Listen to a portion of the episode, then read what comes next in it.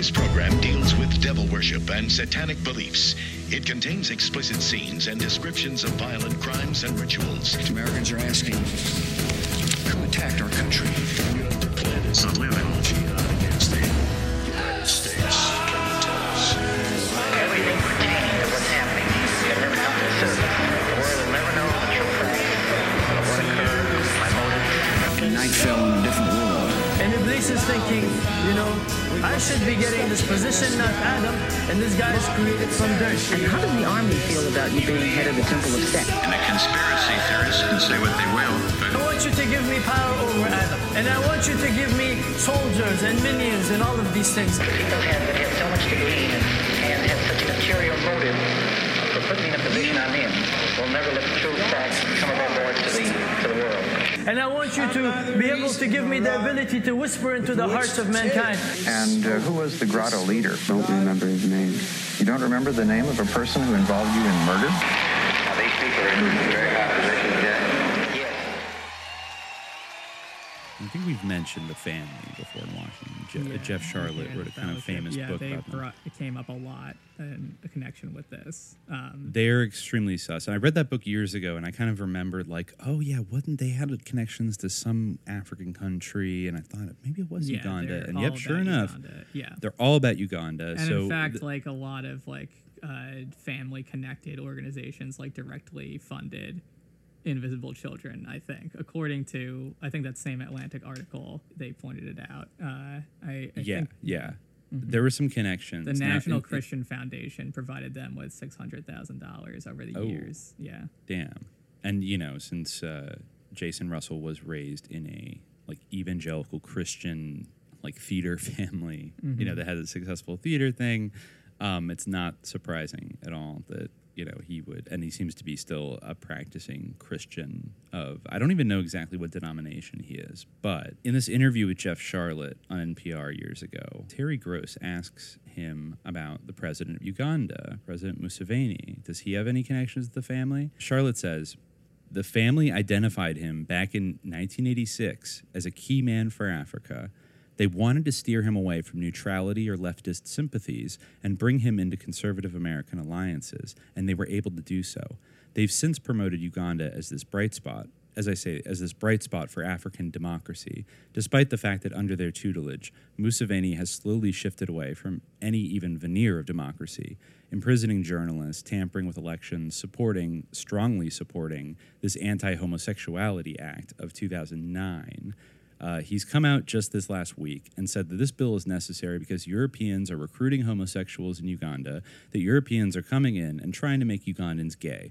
And he's been rewarded for this because this is sort of where these sort of social issues and foreign affairs issues and free market fundamentalist issues all come together. So she asks, how did the family create its relationship with Museveni? And he says, in 1986, a former Ford official named Bob Hunter... former Grateful Dead lyricist. The former Ford official, Bob Hunter, went over on trips at the behest of the U.S. government, but also on behalf of the family, both of which he filed reports that are now in the family's archives. And his goal was to reach out to Museveni and make sure that he came into the American sphere of influence, that Uganda, in effect, becomes our proxy in the region, and that relationship only deepened. In fact, in the late 90s, Hunter, again, working for the family, went over and teamed up with Museveni to create the Uganda National Prayer Breakfast as a parallel to the U.S. National Prayer Breakfast, and to which the family every year sends representatives, usually congressmen. So Gross asks him, what's the relationship of Museveni and the family now? He says it's a very close relationship. He is the key man. She says, what does that mean? What influence does the family have on him? He says, it means they have a deep relationship of what they'll call spiritual counsel, but you're going to talk about moral issues. You're going to talk about political issues. Your relationships are going to be organized through these associates. So Museveni can go to Senator Brownback and seek military aid. Inhofe, as he describes, Inhofe says that he cares about Africa more than any other senator. And that may be true. By the way, Inhofe appears in Kony 2012, mm-hmm. And Senator Brownback is listed as one of the senators you should target to get them to stop Kony. So he says it may be true. He certainly traveled to Africa extensively. He says he likes to accuse the State Department of ignoring Africa, so he becomes our point man with guys like Museveni in Uganda, this nation he says he's adopted. And we give foreign aid to Uganda. These are the people who are in a position to steer that money. And as Museveni comes over, as he does and spends time at the family's headquarters in Arlington, Virginia, a place called the Cedars, and sits down for counsel with Doug Coe, that's where those relationships occur. It's never going to be the hard sell, where they're going to, you know, twist Museveni's arm behind his back and say, do this.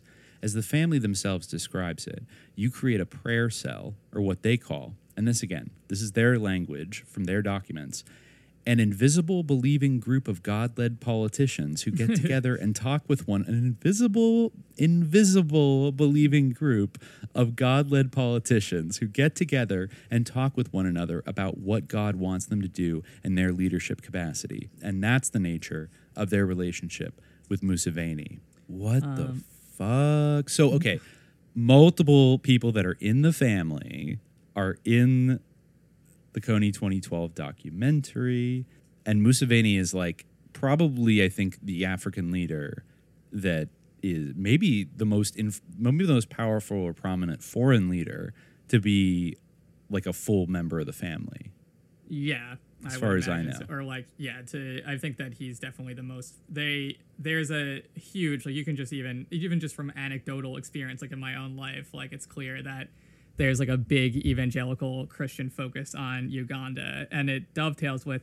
I actually found this very interesting article, or not article even. Like it's a, I feel like it's like a thesis written by like an undergrad. So props to Karen Norris, the undergrad who wrote this article called "The Effects of American Involvement in Northern Uganda's Conflict with the Lord's Resistance Army," which talks about some of these issues in an interesting way and kind of gives an interesting timeline for how this. This kind of evolved. I think that a lot of it lines up with what you're talking about. Yeah, she writes, international political dynamics shifted following the end of the Cold War in 1990 from anti-communism to anti-Islamic extremism. The antagonistic relationship between Museveni and Sudanese President al-Bashir earned U.S. support for Uganda, as Osama bin Laden had identified Sudan as the center of his expansive global ambitions for Islamic fundamentalism. Suddenly, Uganda's strategic location, political sympathies, and dependency on international aid made it a desirable and attainable regional ally. Bordering both Kenya and Tanzania, the sites of the Nairobi and Dar es Salaam U.S. embassy bombings of 1998, which were organized by bin Laden's Sudanese-based al-Qaeda network with governmental compliance, Uganda proved to be a geographically strategic location with politically useful affiliations. Uganda's political value was further bolstered by the terrorist attacks in the United States in 2001, after which the American government pursued a strong anti-terror foreign policy. Not only was Sudan added to the list of states sponsoring terror, but its affiliate, the LRA, was identified by the U.S. as a terrorist organization. Furthermore, counterinsurgencies and infrastructure support operations became an important political and military strategy to prevent the cultivation of extremism in developing nations. Located on the border of the Congo and South Sudan and in the region of Sudan and Somalia, the four most failed states in the world as of 2013, whatever. Uganda is a uniquely situated ally. Failed states. Uganda is a uniquely situated ally in America's initiative to promote quote, economic growth, improvements in education and health, and more accountable government, to mobilize Africa's deep and abiding religious and cultural traditions in resisting the siren song of extremism. Read Islam. Okay, so yeah. To reward Uganda's support in the international war on terror, both for undermining the government in Khartoum through SPLA endorsement and for contributing troops to the Somalian operations against al-Qaeda affiliate al-Shabaab, the U.S. has consistently provided the Museveni administration with financial and military support. However, American foreign aid policies, both military and developmental, face significant criticism. The federal government is accused of the diversion of aid money, largely influenced by the Department of Defense, toward military, law enforcement, and political support for governments and military actors friendly to U.S. interests rather than towards poverty alleviation, healthcare and education reforms, infrastructure strengthening, and governance improvement. Accusations of U.S. military, political, and economic imperialism via aid programs have unfortunately become, quote, a trademark of U.S. international relations since the September 11th attacks. In 2000, for example, Israel and Egypt, key military and political allies of the U.S. in the Middle East and North Africa, received twice as much aid money as all of sub-Saharan Africa combined, though it is the location of the highest concentration of impoverished countries in the world. Even food assistance programs, part of counterinsurgency and infrastructure strengthening policies, are often more reflective of American domestic agriculture surpluses than humanitarian objectives. In Uganda specifically, economic aid has been directed not only towards humanitarian aid and infrastructure stabilization, but military logistical support. In fact, following Museveni's alliance with the U.S. against Khartoum and the 2007 operations against al-Shabaab in Somalia, Uganda rose to become one of America's top 10 recipients of foreign aid, receiving $457 million in 2010. I guess it's millions. According to Klein, between 2002 and 2011, $50 million of U.S. peacekeeping funds were directed towards logistical support of the Ugandan military under the condition that they cooperate with neighboring governments and refrain from committing atrocities. The Uganda's key strategic importance has allowed numerous human rights abuses and violations of other nations' sovereignty to go unpunished. Economic support has been primarily distributed through the United States Agency for International Development, USAID, which has provided emergency assistance with food and shelter during the conflict and assisted war-affected children and unemployed youth with tools and access to training to gain better access to income-generating activities as part of the conflict recovery effort. Total monetary contributions from the State Department amount to $560 million in conflict-related humanitarian assistance between 2002 and 2011, $750 million for post-conflict recovery efforts, and an additional $10 million per year between 2011 and 2013 as a provision of the Lord's Resistance Army Disarmament and Northern Uganda Recovery Act of 2009, passed by the U.S. Congress. In congruence with other international donations, aid comprises nearly half of Uganda's national budget. This figure was exceeded in 2008, 2 years after the conclusion of the war, when foreign assistance encompassed 64% of the budget.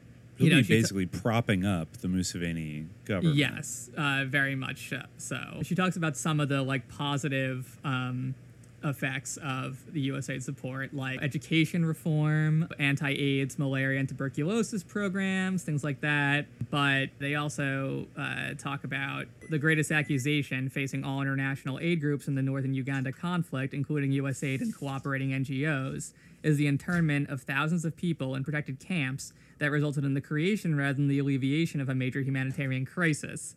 Under the guise of protecting civilians from LRA attacks, the Ugandan government mandated the concentration of the population in the Acholi region in camps for internally displaced persons, IDPs, resulting in the widespread dependence of at least 1 million people on food aid from NGOs and government aid programs, coordinated by the UN's World Food Program, WFP.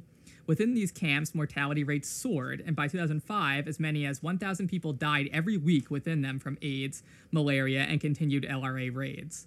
So, I mean, there's not really a distinction because they also kind of make people vulnerable to the LRA raids. But I think that I read that, more people died in these camps than were killed by the Lord's Resistance Army. Well, it's a great way to get 1 million farmers, self-sufficient farmers off the land and get them completely dependent on you, isn't it? Another thing, I mean, I want to talk about, speaking of, the family and all this stuff, you found a interesting documentary that I think was predated Kony 2012. This is kind of Kony similar, 1.0. Yeah, similar in many ways, but a very different tenor that's very explicitly Christian and targeted at Christians. Yeah. And this, very, very clearly cast this as a spiritual war where Kony, they call his army the Satan's resistance army, and talk about the sort of how the Ugandans who pray to God get their kids back, but those who sort of use witchcraft methods don't. But at the end of the documentary, there was an interesting interview with a Christian Ugandan. The voiceover says, although Ugandan Christians are opposed to the IDP camps, believe that they should end eventually. They may have a redemptive purpose. And then they interviewed this guy who says, I actually wrote down what he said. God has allowed them to come in the camps, whereby all of them can hear the word of God and come to Jesus Christ. So he's saying, otherwise we'd have to go to the villages and, talk to them, but they're all, being concentrated in one place where we can proselytize to them. And if we don't use this window of opportunity, the Muslims are there. They are eager to come and take them. No. Yeah, and there's even a scare chord in the documentary, when he says the Muslims are there. No, yeah. I almost like this documentary. It's like it's sus, but I fuck with it. Like yeah. It reminds me. We were just talking about like the 1990s like Policeman's Guide to Satanic Cults, like yeah. VHS video mm-hmm. that yeah. you can still find. It is very much that energy of like yes. you know this program contains you know like it really in certain aspects it's kind of S.J. Pilled in terms of it's called An Unconventional War: How Kony and His Satan's Resistance Army Were Defeated, and it's from 2006, so 6 years before Kony 2012. But what's interesting is that a lot of the same characters kind of pop up in it, including Museveni himself, who was interviewed, and a lot of Ugandan generals and you know pretty much everybody in it is very Christian.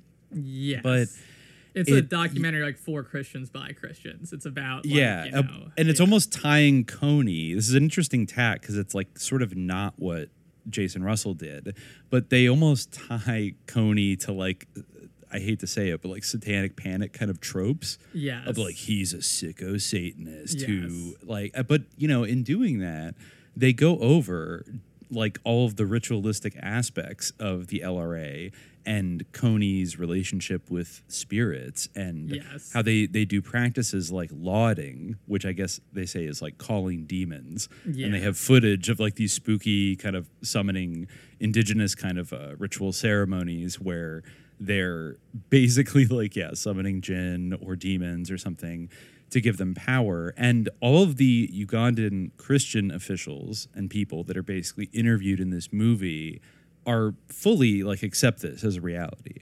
Yeah. Like this is not metaphorical.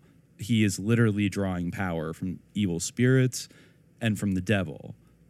And, you know, they go into kind of detail about, you know, how he actually goes about and does this. I think a lot of different numbers are mentioned. I think, you know, it's either a council of 8 spirits or you said 13 or something like that. Yeah, but well, there is... He yeah. consults with them.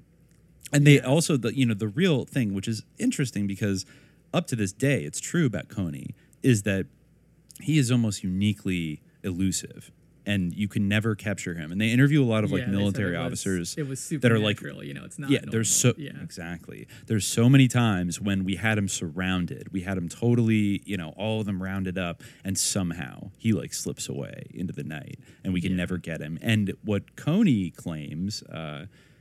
there's a Journeyman Pictures, like, interview with him from, like, 2005. And what he straight up claims is, like...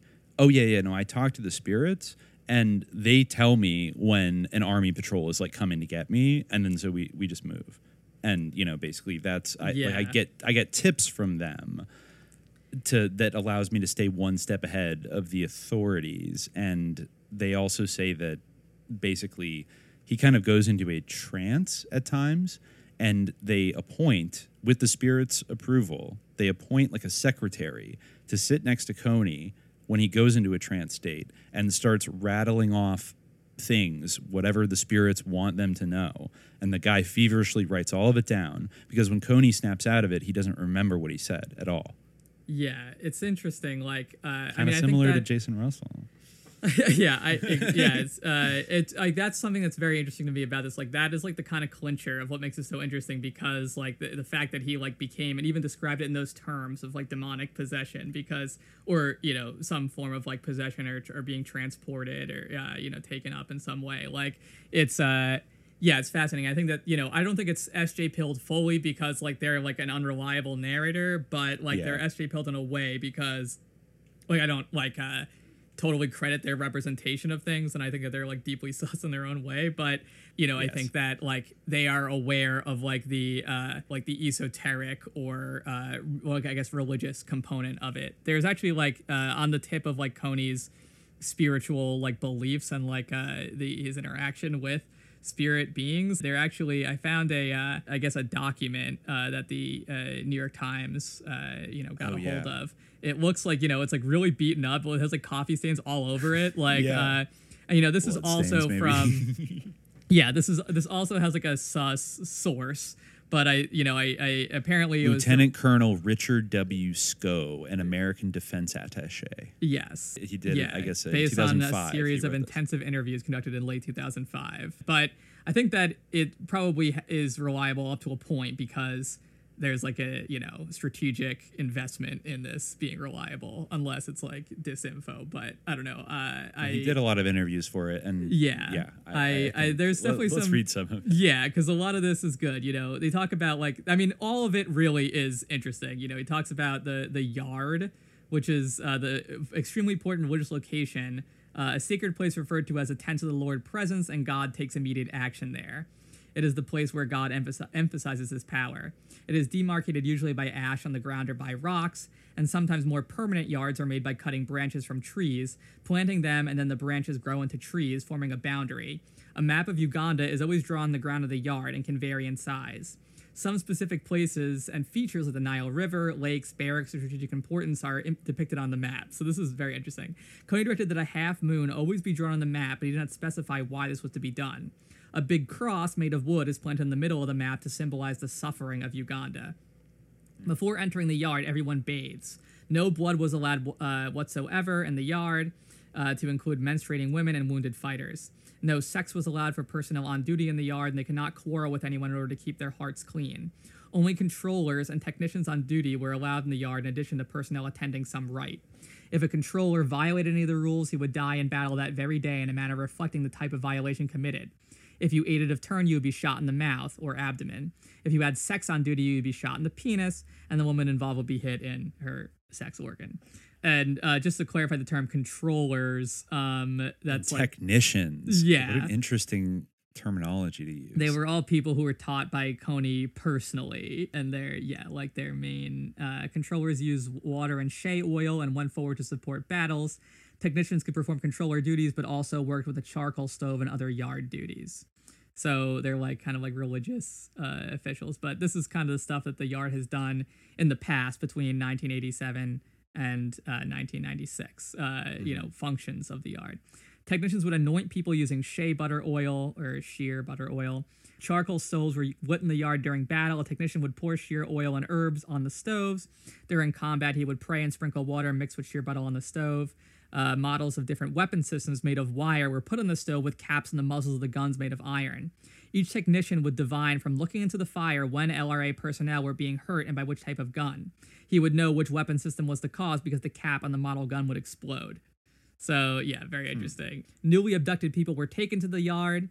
The controllers would pray for them, sprinkle water on them, mixed with shea butter oil, and also camouflage them with signs of the cross all over the body, using a white powder crushed from quote-unquote rotten rocks and mixed with sheer oil. The new recruits could not wash for 3 days, after which a spirit of the Lord descended upon them. This would protect them from battle. In battle. If a person was HIV positive, the crosses would fall off of his or her body in a day or less. HIV-infected persons had to go to the river and wash themselves in a stream or river 3 times. Kony personally prayed for the person and sometimes poured water over them.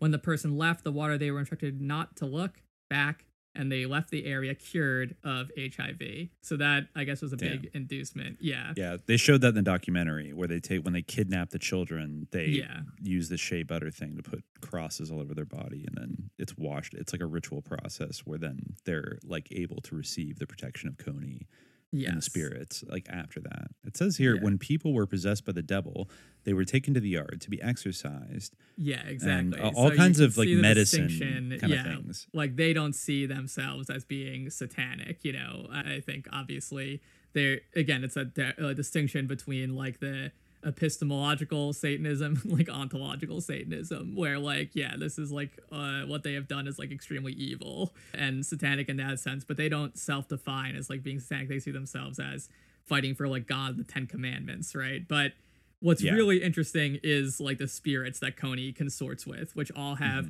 very interestingly apparently like this movement of spirit mediumship that Kony is involved in, which started with Alice, what was the last name? Yeah, female seer, basically. Yes. Let me see. It was the Holy Spirit movement, right? Yes. The Holy Spirit movement by Alice Alma. Yeah, so she took a different name, right? Anyway, Alice Lakwena. Yeah, right. Because I guess that was her spiritual teacher or someone, who she wanted to associate herself with. And that was the person who kind of inspired Joseph Kony to kind of do his thing, though she always kind of distanced herself. I think he claimed they were cousins, but she was like, no, and like, I don't like Kony. And typical initiatory move to like claim dissent from someone like who might even disavow you. But anyway, an interesting feature of this movement is that a lot of the spirits have like English names or anglicized names in some way. Like the number one spirit is Ariska de Boer, chairman of spirits, Ugandan. They all have ethnicities too. Controlled all spiritual movement. Stated, Uganda must be ruled by the Ten Commandments. God has sent these spirits to come and rescue the Acholi people or finish them if they do not accept or believe in the spirits and God. Stated the LRA must treat or use a living thing like a living thing, parentheses, treat it fairly. Ordered the LRA not to torture anyone, including prisoners of war, but killing them is perfectly fine. If you tortured anyone, you would be punished for it before the Lord. Then Silly Salindi, also known as Malia McKay, or Malia maybe? Malia McKay. Yeah, Sudanese, female. Chief Operational Commander. Key statement. McKay means military duty. The LRA's duty is to carry out military duties. Salindi stated the spirits would work with foolish, silly people, meaning people are too stupid and silly to know what the spirits mean, but the spirits will work with them anyway. Malia dictated many rules for the LRA to obey. Do not smoke. No sex except when allowed. Don't drink. When crossing the rivers, make the sign of the cross with water on your head and pray, water, you are superior to me, have mercy on me. When a rock, make the sign of the cross. When on a rock, make the sign of the cross. But you are not allowed to stand on a rock since 1986 because rocks made a covenant with Lakwena, who we just mentioned, in assisting and passing judgment on people. Rocks are sometimes used as bombs and can explode. When fighting, if there is a rock nearby, make the sign of a cross and pray, rock, you are superior to me, have mercy upon me. Don't kill innocent people. The LRA should not bring too many women among them as they will impair operations. Don't eat too much food. Don't love food so much. You are not soldiers, rather teachers to teach God's message. Although you are few, your message will be known worldwide. Don't fear human beings, but fear the Lord. Don't be ambitious, i.e. don't want to be a commander. Remember to pray 3 times a day. Yeah, anyway, so don't mourn. I just want to point out Malia McKay. It made me think of both, like, McKay means military duty. It made me think of, like, MK, and it also made me think of Mickey means military duty. Yeah, I was thinking like, is there like any other like prominent McKay like who has been involved? Adam McKay. I don't know, but but Scottish influence there. Not really sure. The third one, who are you? As in, simply named, who are you to the Lord? Also known as Zinc Bricky. American, male, chief intelligence officer, informed Kony of errors among the LRA, in charge of military courts-martial, reported to Kony if the enemy was coming. So that's the spirit. The American intelligence officer is the one who told... known as could who predict are the future. You, a.k.a. Zinc Bricky. What the fuck? In charge of military courts-martial, reported to Kony if enemy was coming, could predict the future, gave military situation reports, sit reps, predicted air attacks, told the LRI that even if they had SA-7s... Like, just imagine, like, Colonel Richard W. Scow is, like, writing this, like, you know, like, he's conveying this information, like, saying that they gave... The spirit gave sit reps. You know, like, it's interesting. You know, like... Well, also this is very bizarre. Who are you told the LRA that even if they had SA-7s, those are Stinger missiles, or heavy machine guns, they would never succeed in destroying an aircraft because it belonged to him and the aircraft punished sinners. Whoa. Yeah. Wait, the aircraft belonged to him, which, like, Uganda gets U.S. military assistance. Helicopters and stuff. And the aircraft, just like Jason Russell would want, the aircraft punishes sinners, right? Yes. Punishes the bad man. Then we have Willing Heng Su, who is Chinese and male. And he determined the duration of activities, when to start and when to stop, perform miracles in front of the enemy, such as making the UPDF see the LRA in the air, not in the ground, or make them see armored vehicles in the air. Interesting. Make them... Yeah, imagine that there's an aircraft, you know, maybe an unmanned aircraft doesn't be, yeah, I don't know, but. It's a really international kind of motley crew of like different nationalities. That's like what's interesting King and Bruce, unique about this. Yeah. Yeah, King Bruce, another American male, controlled heavy weapons. You know, all the all their mortars. 12.7 millimeter British 82 millimeter recoilless AT rifle. Like it's so bizarre, specific. Like the amount of detail. Yeah, exactly. It's crazy. Yeah. During the time the LRA, I guess his main role was the quote the stone bombs. During the time the LRA used stone bombs, they would pray to King Bruce. Lord, the power of the world rests upon you, King Bruce. Take post in the name of Jesus Christ. Then they threw a stone, which would explode. Before combat, Kony stated he could see a cross on certain soldiers' foreheads, usually 5 or less personnel, and they would be given stone bombs to throw in battle. Normally, when a stone bomb exploded in battle, both the LRA and UPDF would retreat from the battle. What? And then there's an Italian. Okay, this is weird. Jacobo. With a Japanese name. He controlled finance. I'm getting like Lichio Jelly vibes. I feel like Jacobo is like an African name almost. Oh, right? Jacob. Yeah. Exactly, like a Jacob. No. Yeah. So controlled finance and was a catechist and great teacher. Stated the LRA must not hide money gained from operations since all the money had to go to the LRA treasurers. If someone kept money, they would die. And in fact, most of the LRA commanders are dead today because they kept money. If you send money home to relatives, it will cause problems in your home and everyone will be killed. Stated, love your God with your heart and your strength and your soul. If you love God as you love your wife, you will not have to stay in the bush for long. Then Dr. Salon, another Italian who's male and controlled all medical surfaces. Yeah. Western as well as local. Told the LRA to mix different herbs for different wounds and sicknesses. Directed doses of medicine. Would use technical names for medicines. Could cure barren people. Owara, a Ugandan from the West Nile, male, intelligence staff officer working for Who Are You, gave information and sit reps.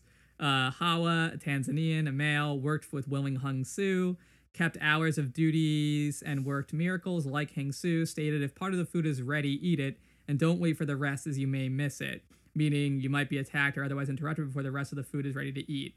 Sanaska, an American, male, chief controller, pass LRA controller messages from the front to God, can control the weapons of the enemy.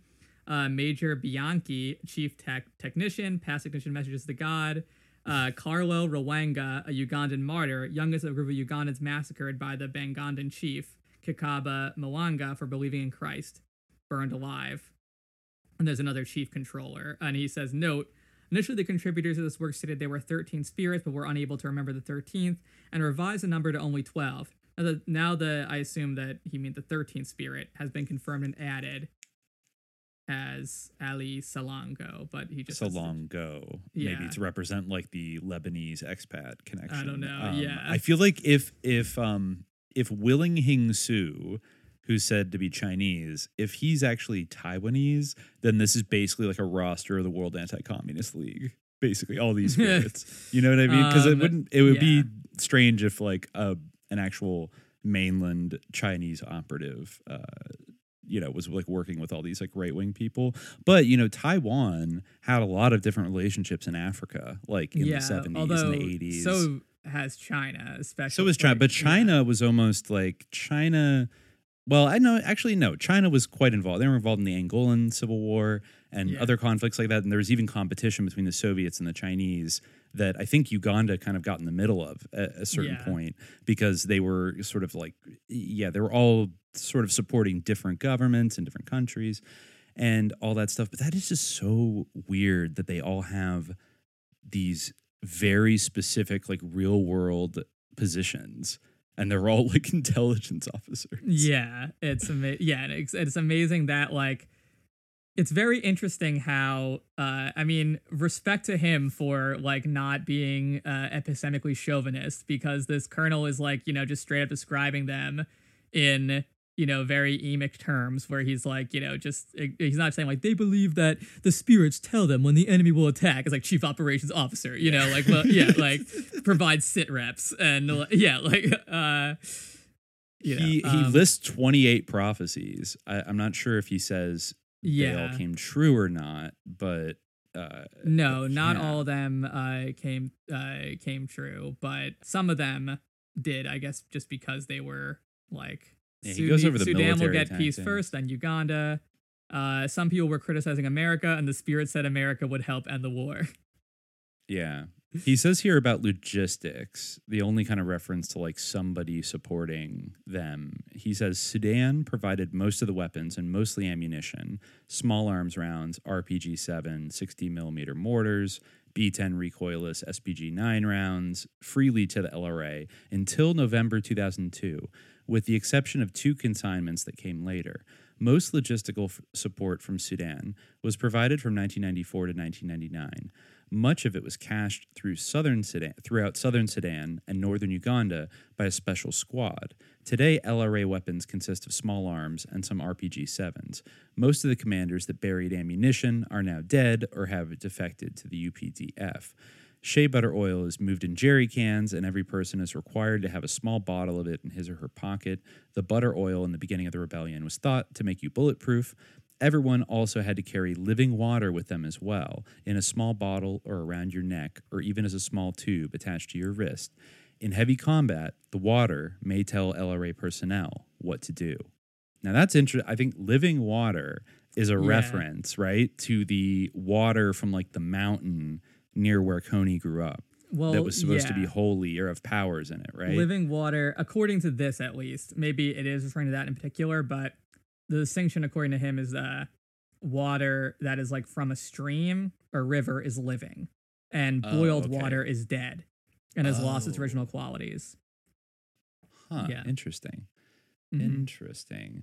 So, yeah, like obviously, I mean, you see there the importance of like magical kind of amulets and like protective magic is like very strong, but it's funny they're not like blah blah I'm evil, like obviously like they've done like horrible unforgivable things that are like abhorrent to like like religious morality, but it is interesting to see like how this is a subliminal jihad, like in a way, this is a... It kind of is. I mean, you have a spirit who claims to be representing God telling you that you can never torture people, but you can execute them. That's totally you can't torture prisoners of wars, but you can execute them. Yeah, it's, I mean, a council of like, it's kind of like the Nine in a way, but like... it really is. In a war zone environment. But yeah, I mean, it's interesting that like, these are two...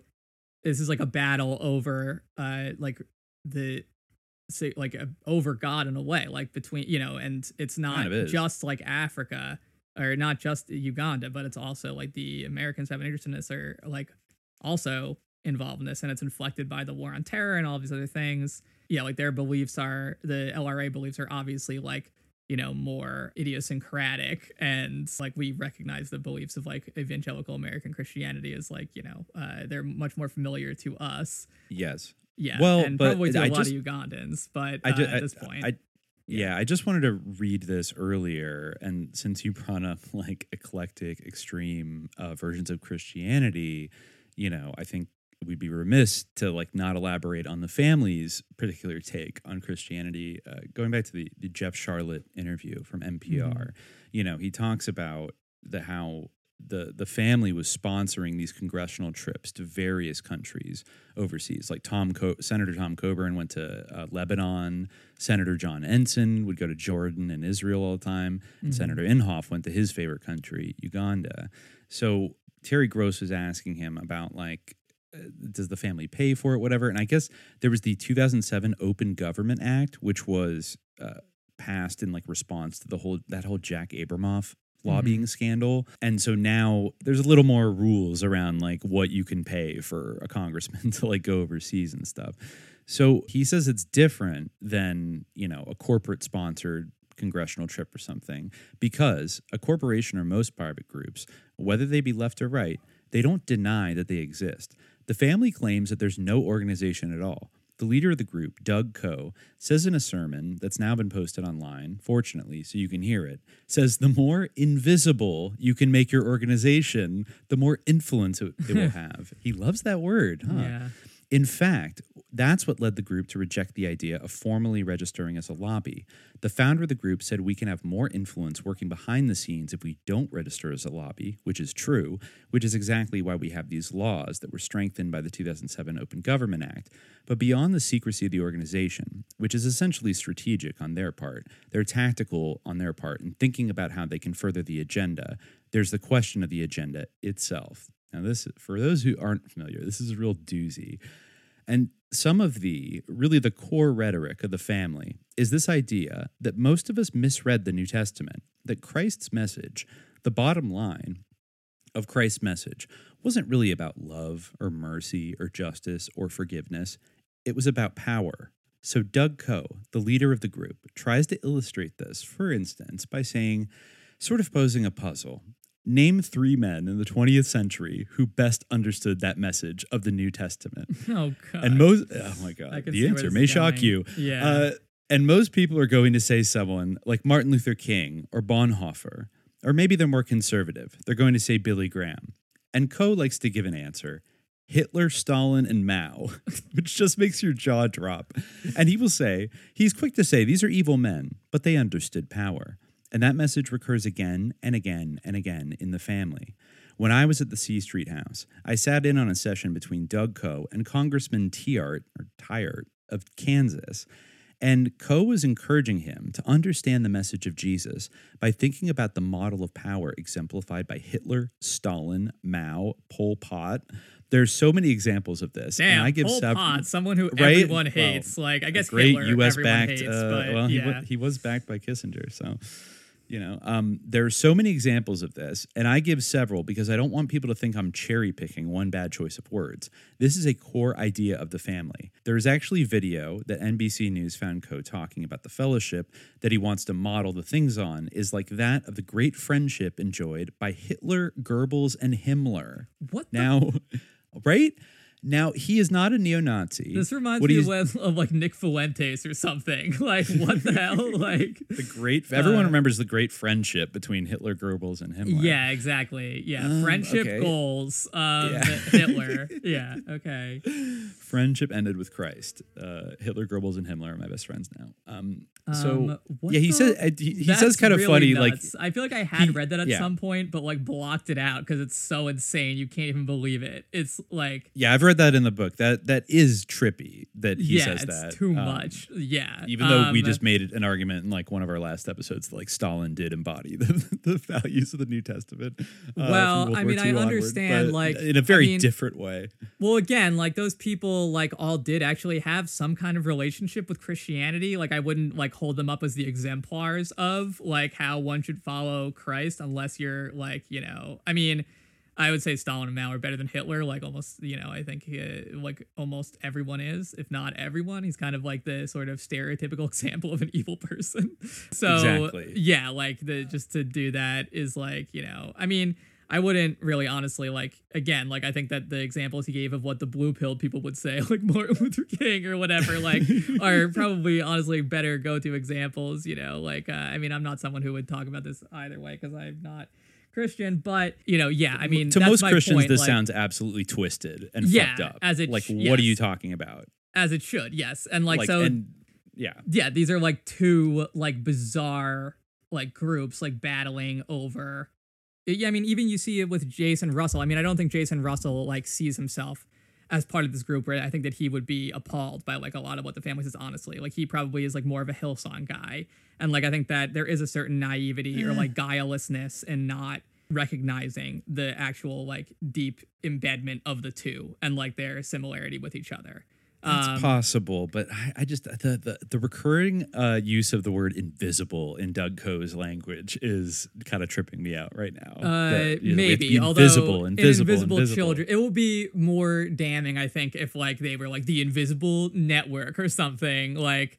but the children are supposed to be invisible, so like that's not really the same as like you being invisible. So it's like kind of like, well, you know, aren't they? Well, don't you think followers of the first of all, it's called colloquially the family, and Doug Coe is the spiritual father, so that all of his followers would be children, and he always tells them that they need to be invisible. Right, but the Invisible Children are not the members, like not the people who like want to stop. I mean, I guess they do. I'm just saying the ribbon in our faces, folks. Yeah, all right. Okay. It's double entendre. You know what I'm saying? Yeah, like well, I mean, it's a double code. All right, visibility and invisibility are like big things. I mean, IYKYK. Yeah, I think that there is like a sort of entwinement that isn't addressed between like that, like the sort of like progressive strand of evangelicalism. I mean, like what's his name? Did go speak at Liberty University. You know, yeah, like, I watched a thing he gave at another Christian college where he very much sounded like it was kind of mask off, like in maybe 2016, where he was talking like a Hillsong preacher, and he was talking about God, and like all this stuff. So it was like clear he's like very much, you know, in that kind of milieu and stuff, and he downplays it in like the mainstream kind of press, like when he was around there. He's a self-conscious Hillsong guy, but I think that there is like sort of a. Like a false consciousness, like partition between Hillsong people and thinking that they're the dominionist, like family type people, even though like there is, especially in the case of Kony 2012, like a straight up direct overlap between their goals. Yeah. Yeah. So I just want to read a little bit more from this interview because after he dropped that banger that, you know, he wants to model his fellowship on the great friendship enjoyed by Hitler, Goebbels, and Himmler. He does say, like, now he's not a neo-Nazi, slightly debatable, but what he's doing there is he's fetishizing strength. He is not looking to democracy, but this model of absolute strength, and that leads the family into relationships with men like Museveni in Uganda. Before him, their key man in Africa was a guy named Siad Barre of Somalia, for whom Chuck Grassley became a kind of de facto lobbyist as the U.S. pumped up his military, which he then used to absolutely destroy his country to such an effect that Somalia has never recovered, and today is a haven for al-Qaeda, for terrorism, for piracy. It's a lawless nation. The family says that's part of God's plan. Yikes. Yeah, wow. So wasn't Siad Barre kind of a Marxist, but then did he get seduced in the late 80s as well to throw in his lot with the Americans and the family? And then that led to like the collapse of Somalia, which is God's plan. They're like psyched about it. They love it. I don't know, but he mentions, because there were sex scandals kind of swirling around them. I forget exactly who was a member who got popped for like sex scandals, but he says that this hard Christian right magazine, World Magazine, you know, looked into some of the rumors about the family. He says they did one of the best investigative reports. They confirmed the overseas travel. They confirmed the strange theology of seeking out dictators. They went further than I had in looking at some of the financial connections that don't seem to quite add up, the policy of secrecy and so on. And this is coming from a Christian right source. And I think what that does is it moves the whole conversation out of the old left-right debate and moves it to where it should be, into the public square, where we're talking about transparency, we're talking about accountability, we're talking about politicians taking responsibility for the ideas that shape them, and so on.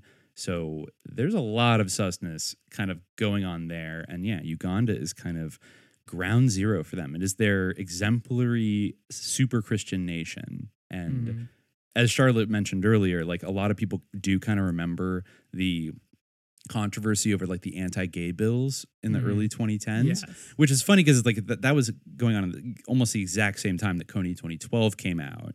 And it was like totally ignoring any criticisms you could make of the Ugandan government and their kind of anti-gay stuff, you know, which might track with them because the family was like heavily influencing the government. That's where, God, talk about old internet memes. You mentioned it. The Eat to Poo Poo video that went viral. That was from Uganda, where a pastor was saying homosexuals, they eat the poo poo and blah, blah, blah. And I guess Museveni was saying stuff like Europeans are like coming to Uganda and making Ugandans gay. Just an interesting take. I mean, he was the original like Orban, like notion. You know. Yeah, I think it's a more popular notion than you think. I think even pre Orban. So that got liberals to kind of tisk Uganda more than any other atrocity or abuse they would have committed. That's like the one thing that people bring up the most about this, even though like it was really geopolitically fucked up and like getting into bed with like an awful. Abusive regime, but whatever. The military people have told us stories of times when he was more or less surrounded, and they don't know how he escaped. This war, to me, is not a conventional war. there's a lot of spiritual aspect.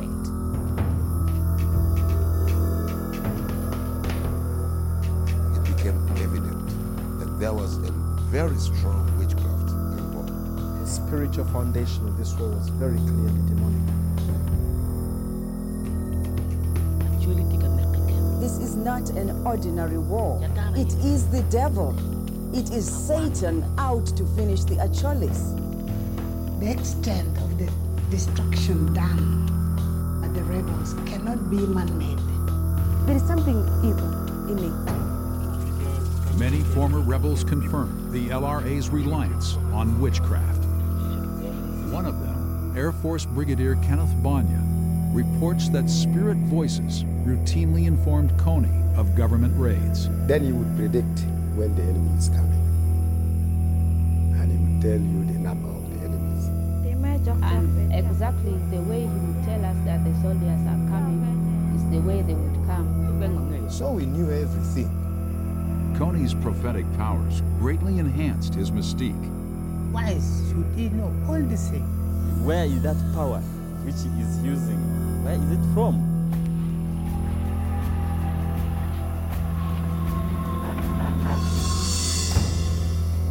LRA camps are more akin to occult sanctuaries than traditional military staging grounds.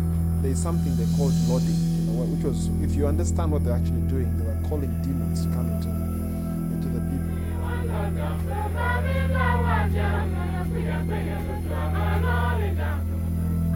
Kony himself reports to a council of 8 spirits and employs everything from reptiles to sacred water to summon their power.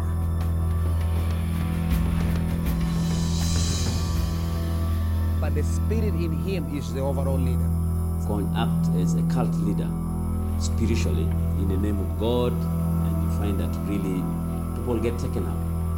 They believe that these evil spirits have got power, and they believe that Kony has had such spirit. They believe only in him.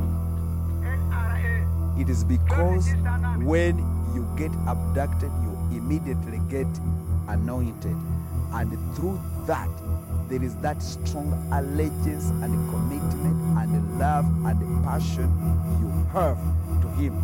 LRA abductees are told that oil can cure them from any disease and that sacred water can remove all sin. They control it with sprinkled water on you until you are completely wet.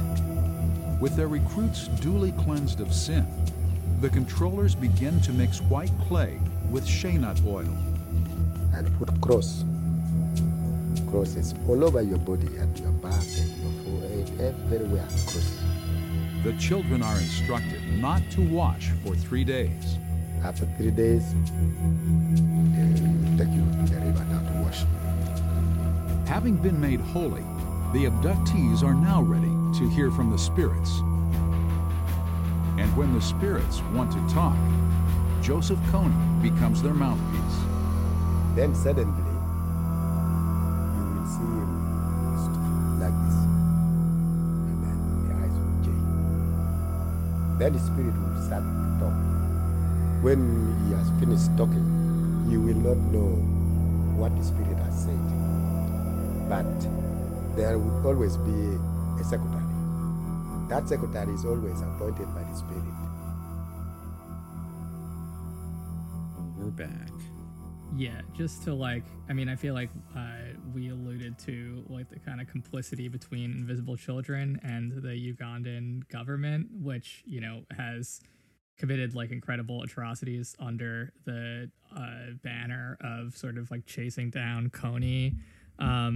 There's an interesting German documentary. I think it was originally German, but you can find it on YouTube, kind of dubbed in English, called A U.S. Crusade in Africa.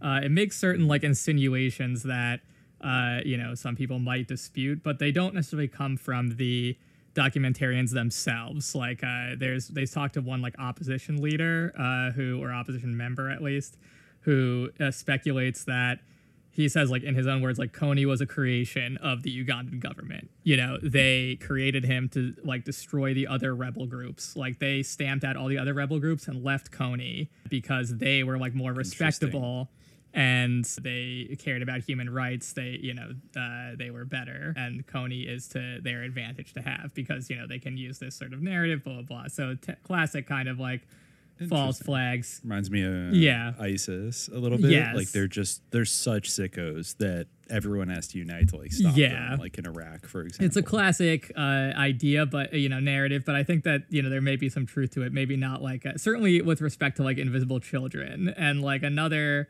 angle on their kind of complicity with the Ugandan military, like on that front, which, you know, again, that documentary, I mean, you even like we were criticizing Human Rights Watch earlier, but to their credit, they did actually acknowledge like all of the awful abuses that the Ugandan military committed, which basically mirror point for point everything that can be ascribed to Kony for, you know, almost, if not entirely. Using child soldiers, like rape, everything that you could imagine. But this is like a particularly galling instance of that sort of embedment of Invisible Children and their kind of entanglement with the Ugandan military, and sort of touches on this idea of like the sort of suppression of other resistance groups. There is a guy named Komakech, Patrick Komakech, I guess is his name, and he actually formerly worked for Invisible Children. He was a former child soldier who was abducted by the LRA when he was 9. He, you know, eventually became Kony's sort of bodyguard, and he eventually, you know, worked with Invisible Children for a while. They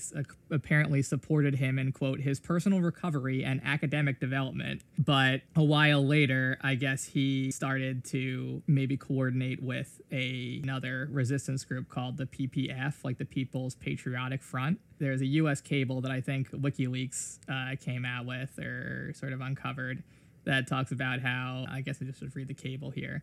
The U.S. cable says of Komakech's arrest, the latest plot was exposed when the government received a tip from the U.S. non-governmental organization Invisible Children regarding the location of Patrick Komakech. Invisible Children reported that Komakech had been in Nairobi and recently appeared in Gulu, where he was staying with the NGO. Security organizations jumped on the tip and immediately arrested Komakech on March 5th. He had a satellite telephone and other gadgets, which were confiscated when security forces picked him up. So basically, this guy like was their employee, but then he went to go form like a different rebel group, and they totally rolled on him. This cable, which was signed by the ambassador Stephen Browning and titled Games the Achola Diaspora Continue to Play, you know, was basically concerned with the idea that this new resistance group would try to overthrow Museveni. So it doesn't really seem to have anything to do with like the actual conduct of the group or anything like that, but simply like the fact that they're resisting the government.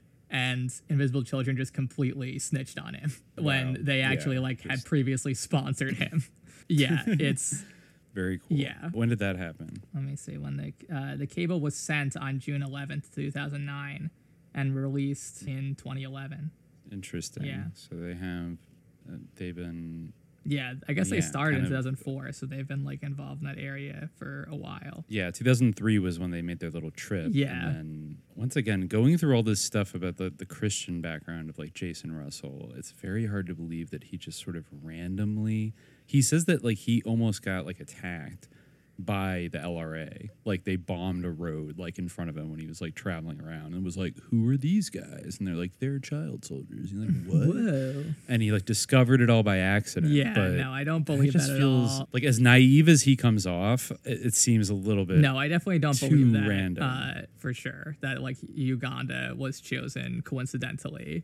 I don't think so. It's like, you know, just a common location for mission work. And I think that there always was this mission component to like the quote unquote film that he was making. Absolutely. But yeah, just to, you know, we can move on to topics, but I did want to touch on the sort of Sudanese connection, which again, Karen Norris brings up, which kind of talks about the sort of usefulness of Kony in a way. And as she quotes Branch, I won't look at the paper because it's might take too long, but I'll just read this quote from her directly. As Branch explains in his expose of the harmful effects of aid in northern Uganda, agencies found it convenient to cooperate openly with the government's counterinsurgency to the point of enabling its policy of mass forced displacement and internment, which itself resulted in the humanitarian crisis. Similarly, John Perkins cites a hard-hitting critique of the aid programs during the LRA conflict to support his thesis that the maintenance of poverty in Africa ultimately benefits aid organizations. This critique, written by an aid worker, claims aid organizations prolong the conflict simply by being there. As long as the situation is considered an emergency, donors will continue funding activities, though the situation is worse after decades of Western involvement and billions of dollars of aid money. The U.S. has manipulated geopolitical relations in efforts to secure access to lucrative oil reserves and to stunt the growth of transnational terrorist organizations both before 9/11 and after the declaration of the War on Terror. Furthermore, continued support for the SPLA throughout the independence movement and participation in the negotiation process of South Sudanese independence has cemented American influence in the conflict, the portrayal of which, several scholars suggest, was manipulated to justify American intervention. The long-standing alliance between America and the South Sudanese rebels, from its inception as part of the Ugandan-Sudanese proxy war to its participation in anti-LRA efforts with the SPLA, reflects the consistency of the U.S.-Ugandan alliance as a regional ally in the War on Terror, but may also be indicative of American interest in South Sudanese oil, which made up 98% of the country's revenue as of 2011. Yeah, just worth noting, wow. I think. Yeah, I also, the one video that I watched about mentioned, I hadn't been aware of this, but there was something, because, you know, George Clooney pops up in Kony 2012, and he was all about the whole Sudan, South Sudan conflict. Right. But as somebody had mentioned, in 2010, he founded something called the Satellite Sentinel Project, which was conceived with George Clooney and Enough Project co-founder John Prendergast, who also is in Kony 2012, during their October 2010 visit to South Sudan. Through the use of satellite imagery, SSP provides an early warning system to deter mass atrocities in a given situation by focusing world attention and generating rapid responses to human rights and human security concerns taking place in that situation. And it's funny, their slogan is "The world is watching because you are watching." Wow. Like, what's this all about? Like, using satellite imagery to like track different conflicts in Africa. Helpful. And that's good. I can't see that backfiring at all or being used for anything but the most upstanding purpose. It seems awesome. Right? Yeah. Interesting too, like the early warning system kind of thing is it's a very similar concept to what Invisible Children did with their like radio network, right?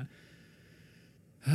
And then I did find, since we're on this topic, I did find there was an interesting article in Foreign Policy magazine from 2017, which is kind of a Invisible Children critical sort of thing. Mm-hmm. I think it was called Kony 2017, From Guerrilla Marketing to Guerrilla Warfare. Yeah.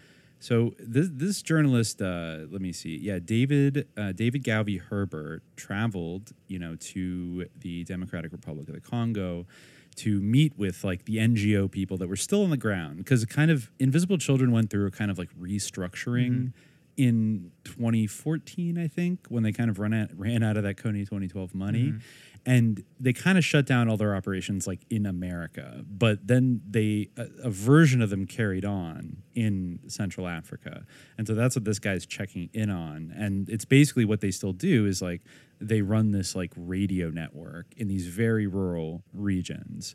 I think he's in Dungu.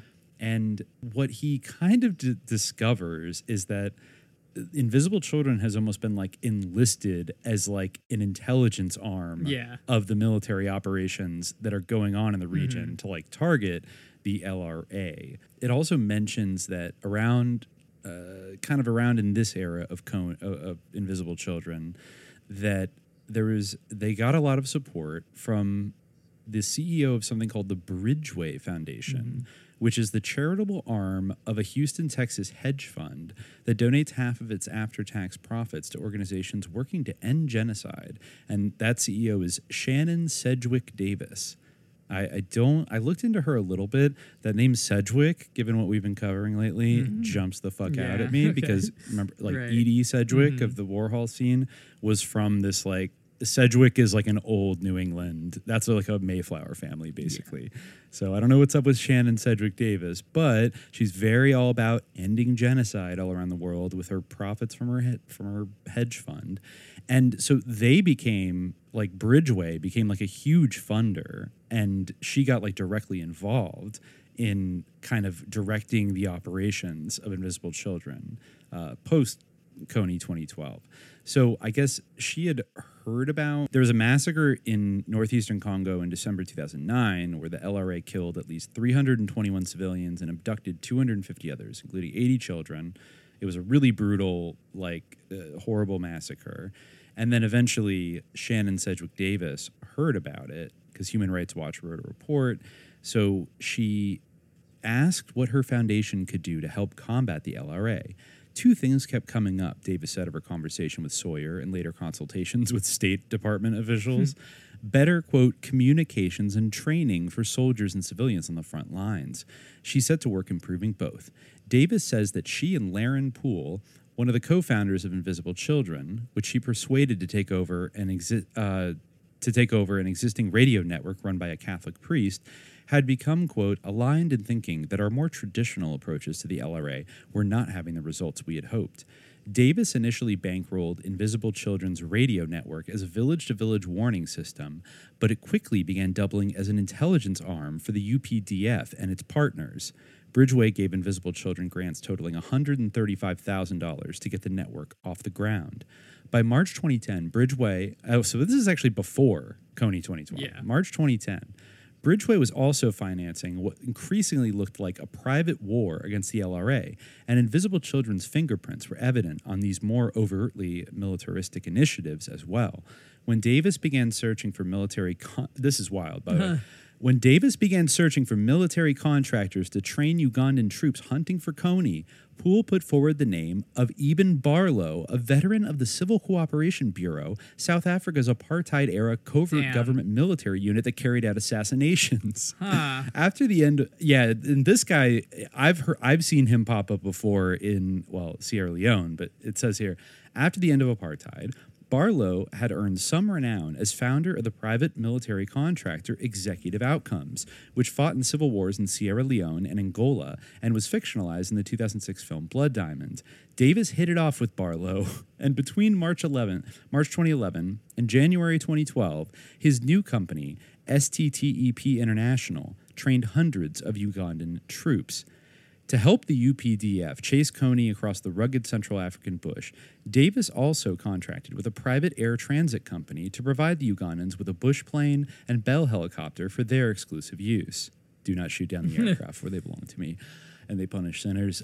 Even after President Barack Obama ordered roughly 100 American military advisors and air support to the region in October 2011, Ugandan military officers told me they still preferred Bridgeway's plane and helicopter, which required no waiting period or oversight. Bridgeway spent roughly $12 million on its counter-LRA programs between 2010 and 2015, Davis told me, adding that it was the first time she had publicly stated that figure. To manage the network, Invisible Children hired Camille-Marie Reynaud from France and Pauline Zerla, a Belgian with a family connection to the region. Her mother was born in Leopoldville, now Kinshasa, to a bureaucrat in the Belgian Congo colonial administration. So they got some descendants of colonizers. Very cool. So Marie Reynaud and Zerla, 26 and 30 years old, are upbeat and tireless when we meet, often working 14-hour days in the field. Zerla, in particular, exudes a bubbly naivete that might seem familiar to Invisible Children's critics. As we drove along the dangerous Route 4 from the Congolese border to Dungu, our SUV became stuck in a 3-foot-deep pool of mud. The enormous Invisible Children decal remained visible on the truck's hood as we spun our wheels in vain. I asked what would happen if the LRA came upon us now. I've always wondered about that, Zerla said, and then cried in a sing-song voice, "They will defect and we will take them home." Oh, God. Oh, God. A bunch of fucking Disney adults running around Africa. Oh, my God. Oh, yeah. Zerla and Marie Reynaud. Okay. Yeah. They have worked hard to increase cooperation with troops working to rout the LRA from the region, which by the time the two were hired in 2014 included Ugandan and Congolese soldiers, UN peacekeepers, and U.S. military advisors.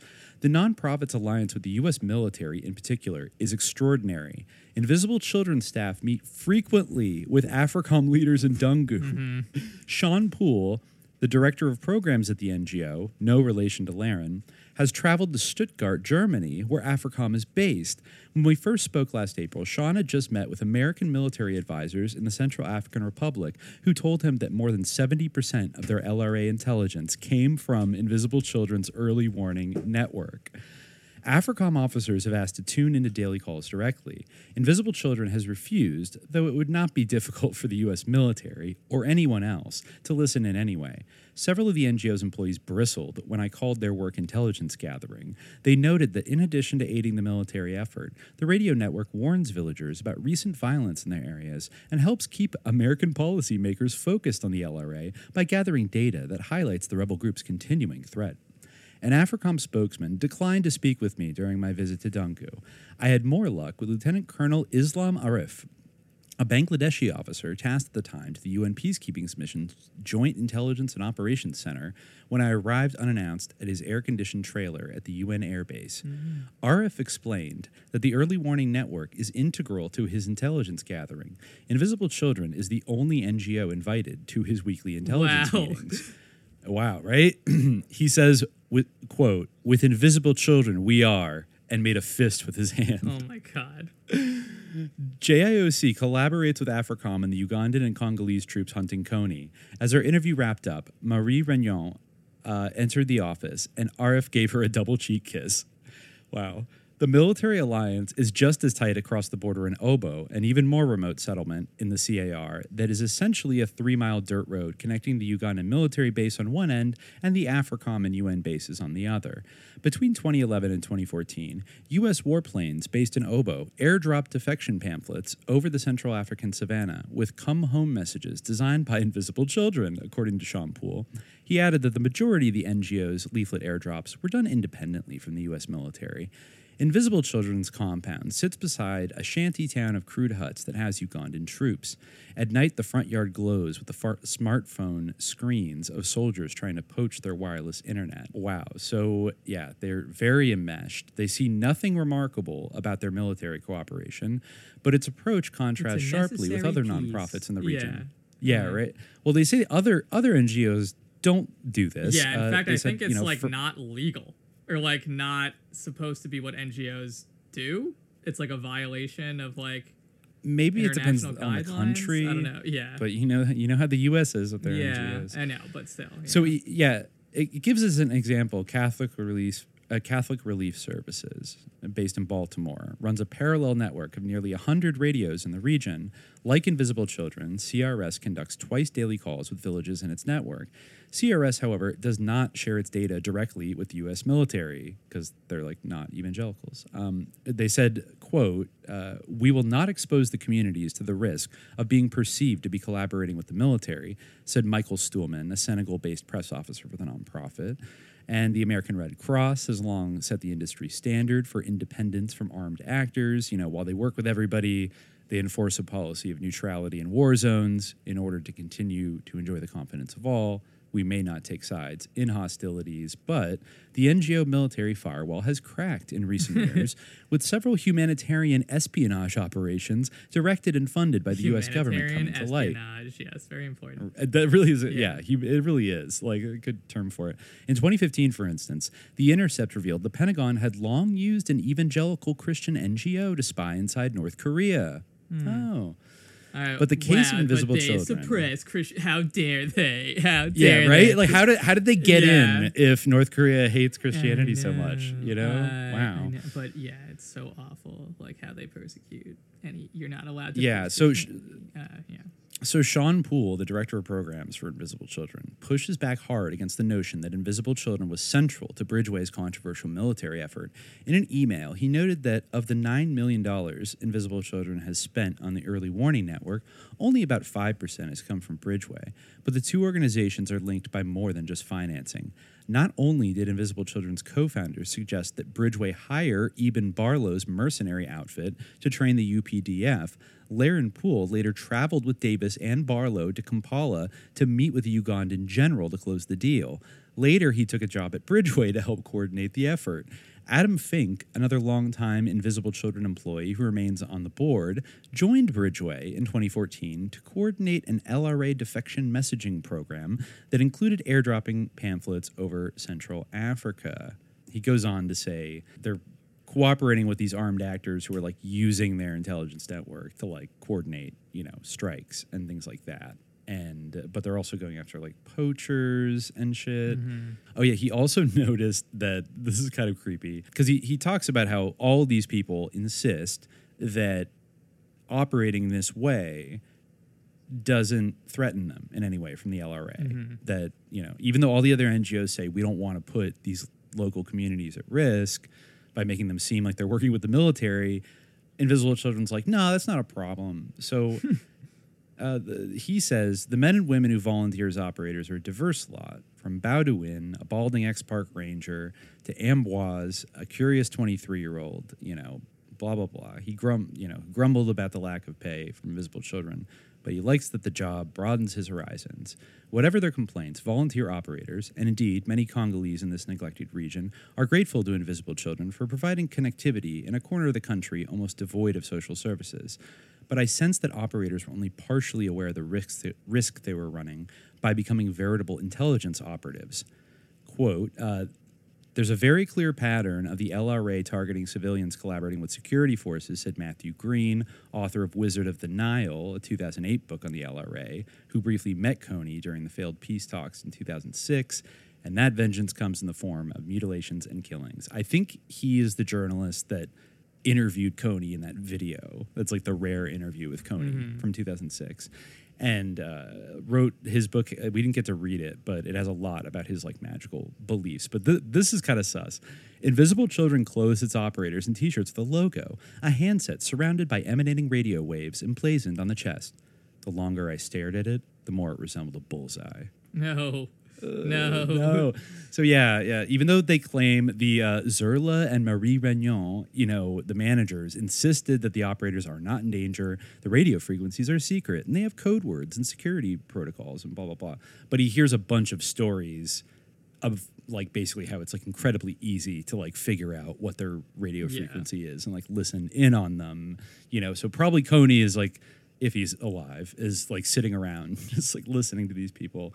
And there were incidents of the LRA showing up and attacking people who had reported on the radio that there was an attack happening.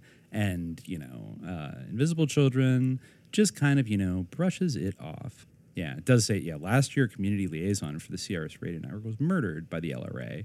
But Zerla said that there will always be risks, you know, so not a big deal. And... I guess he asked Zerla about her relationship with the U.S. and Ugandan militaries a few hours after we crossed the Congolese frontier. You don't ask that many questions because you don't need to know, she told me cheerfully. A week later, I pressed her again on this point. We were eating lunch on the terrace behind Invisible Children's offices in Obo. I asked if she was comfortable being in the dark about how military commanders used the intelligence she provided. Quote, to me, we don't help the U.S. military or the UPDF. We help the mission, she said, meaning the shared goal of countering the LRA. Anything that would hurt someone, we don't share. But since Invisible Children doesn't know exactly how the information is being used, isn't it possible that someone could get hurt, I asked. I think it's possible, she replied, drawing out the middle of the word. She became increasingly frustrated with my questions and began to punctuate her answers with, do you understand? And a patronizing squint, as if I were a particularly dense student failing to grasp a simple math problem. I continued to ask probing questions, and she became so agitated that she stood up from the table, walked over, and loomed above me. Invisible Children is the LRA, she said. That's what we do. That's the only thing we do. She glowered at me and added, I have to go to work now. Interesting. Cool. Yeah, what sus vibes. They don't like to be questioned. Wow, that's, yeah, right? What an interesting statement. Okay. Really interesting statement. Yeah. Not super well thought out. So, you know, at the writing of this article, basically, you know, in 2017, it says, you know, basically things are winding down and they're going to leave this radio network kind of in place. But probably Invisible Children's going to, like, fade into the ether. And so there will be this radio network warning people, but, like, not being able to send help or do anything. It'll just be, like, this ghost network, essentially. because it predicted that, Donald Trump coming into the Oval Office. I guess we were spending $100 million a year in our anti-Kony advisory effort. But after the election, the president-elect's transition team circulated a 4-page list of Africa-related questions around the State Department. Quote, the LRAs never attacked U.S. interests, it stated. Why do we care? Is it worth the huge cash outlays? Trump, you don't understand the true satanic nature of our foreign policy, bro. You dummy. That's what, I think that is the subtext of, he wasn't really. Also, it's funny that he thinks that they were actually trying to get the LRA. That's what I mean. He's kind of a mark at the end of the day. He doesn't get that, this is all a cynical ploy to do something. If he, in fact, wrote that and it wasn't just, someone who he said, well, you either think that somebody who... get out of everywhere where they're wasting our money. Well, it's funny that... I don't know if he reversed that or if that ended up kind of happening, because you would think that since he made those kind of overtures to, the evangelical community, that he would have had, James Inhofe and, Sam Brownback and all these people rushing into his office being like, sir, you don't understand. It's so important. And blah, blah, blah. So, but I guess, things have dialed down. Though, they are still announcing rewards for him. And I think there may still be, if there aren't advisors in Uganda, they're kind of all over the place now in Africa. Oh, yeah. I mean, it's the AFRICOM has infested the entire continent. Mm-hmm. And... for 22 years, Nebus, one has been using witchcraft. He could use witchcraft to fight the soldiers. Kony could command the beast to fight with the army, the government, with the army government. So it was hard for Kony to fight, for the government to fight Kony. There are times when people go, they could set them in ambush. When they are in ambush, he command the beast to fight the soldiers. Beast. The beast, they could command the beast. So there's no way they could fight. Sometimes there's heavy rain. He could command just rain with a storm. Well, no one could stand around, and then they could kill many soldiers, something like that. Then after some time, when they moved to Congo, to Sudan side, Congo, Sudan there, the government sent soldiers to a certain mountain called Aliak. So from that mountain, there was a water there they used as a source of their power. So this water was purely blood, the real blood. So that's where they used to get the source of power. They drink that water. So the blood... And they bury people. Their people's head there. They cut people's head. Most people, they are buried down there so that they get power. So because they were doing witchcraft. And all the demons, they do all the sacrifice from that place. But when the government took over that place, the born-again Christian, most Christians who are in Uganda here, they went there for prayers. And when they went there, they found those kind of skulls. People's head where they are buried down there, and they removed them. And then the water even dried down from there. And from that very moment up to now, their source of power, they became so weak. Is that just when Kony started getting... Yeah, that's why he began from. That's his own place. That's his own village. And where is that? Kony started fighting with just only... When he was a young boy, he used to ambush people with a stone, children from school. When he was young, he could ambush them with a stone. He could run ahead of children when people were getting out from school at 5 pupils, from 5 in the evening. For him, he ran ahead and ambushed people. So they say that the first person, he got a gun, he got one gun. One time there was a soldier who went back for the leave. So for him, he had a stone, and he hit this man from the head. So when they hit this guy from the head, he got one gun, only one gun. He went with only one gun in the bush. So he used that one gun to recruit many people. And then from there he had the power from demons. So demon could use him. So when people tried to follow him up, you could kill many people, and that's how they began getting many guns. So even from that time, even they could kill government soldiers, and that's how they began getting guns up to now. And now, right now he's wicked, he has been wicked. He's weak now, not like those days where he used to be so strong. Where it caused many people to stay in the camp, people died in the camp, they could kill even 300 people in one day in the camp. But these days, they fear, they don't come this side. Right now they're in Congo, Sudan there. So where was the water that turned to blood? Where was that gulo? The water is in Gulo, in Aliak, in northern Uganda. And that was his home. That's his own place. And when the Christians came in and prayed, removed the skulls. Yeah, they prayed and they removed those things, and his power again became down. His power became weak, and that's when he left Uganda. Yeah, that's when he had to leave Uganda completely. Oh, yeah. Interesting. Yeah. No, that's not right now. He's in Congo, but even in Congo, he's not very strong like the way he used to be in Uganda. Yeah. Because those days he could fight, witchcraft was so heavy on him, but right now his demons are not fighting well. God has taken over everything, I believe that, because he's too weak. He's just running, actually, all the time he's just running. Yeah. He's just on the run all the time. Oh yeah, the other thing I wanted to circle back to before I forget was in that probably crypto family finance documentary from 2006, An Unconventional War, it brought up a very interesting issue, which I feel like it puts the whole Kony thing in kind of an interesting light on a bunch of different levels, but they talk about this thing called Operation Gideon, which is kind of like the centerpiece of the whole movie. This is like about how a bunch of awesome Christians in Uganda united to take down Kony's, satanic resistance army. And so Operation Gideon, but like I found some other videos that I think were from like different projects of like kind of regular Ugandans just like telling the story about how Kony was finally defeated kind of around like 2005, 2006. Mm-hmm. And around the time this movie came out. And what they basically describe is like straight up like magical spiritual warfare and like mimetic warfare, basically. So in a funny kind of way, if you believe their telling of it, like Ugandan people themselves memed Kony out of existence, back in 2006, like way before Kony 2012.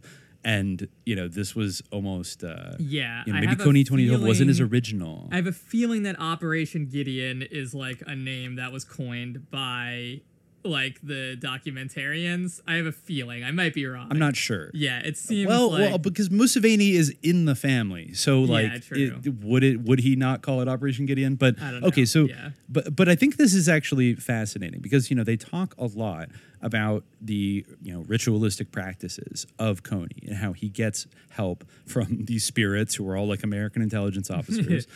But, putting that aside, and particularly that he had, I think I said this mountain that had water, and one guy described it as when Kony would go up there and like do rituals, the water would turn to blood and like he would drink the blood and it would like supercharge him again. And then he would be able to basically, do these incredible feats, like always slip away from the enemy and like be undetectable and like always win and like frustrate the military, etc.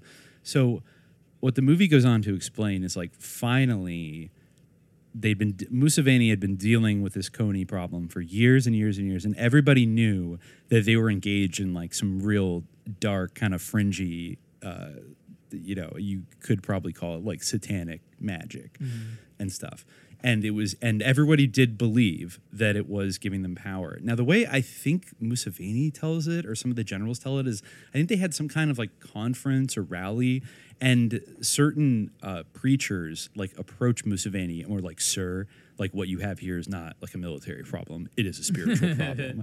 And he gave up this whole breakdown of like how basically Kony is like using these like dark spiritual forces, and that's why you can't get rid of them. And if you want a solution, you need a spiritual solution basically to a spiritual threat. Mm-hmm. And so they hatched Operation Gideon. So, according to them, they went up to northern Uganda. They enlisted like thousands of, I guess these were like civilians, like devout Christian civilians.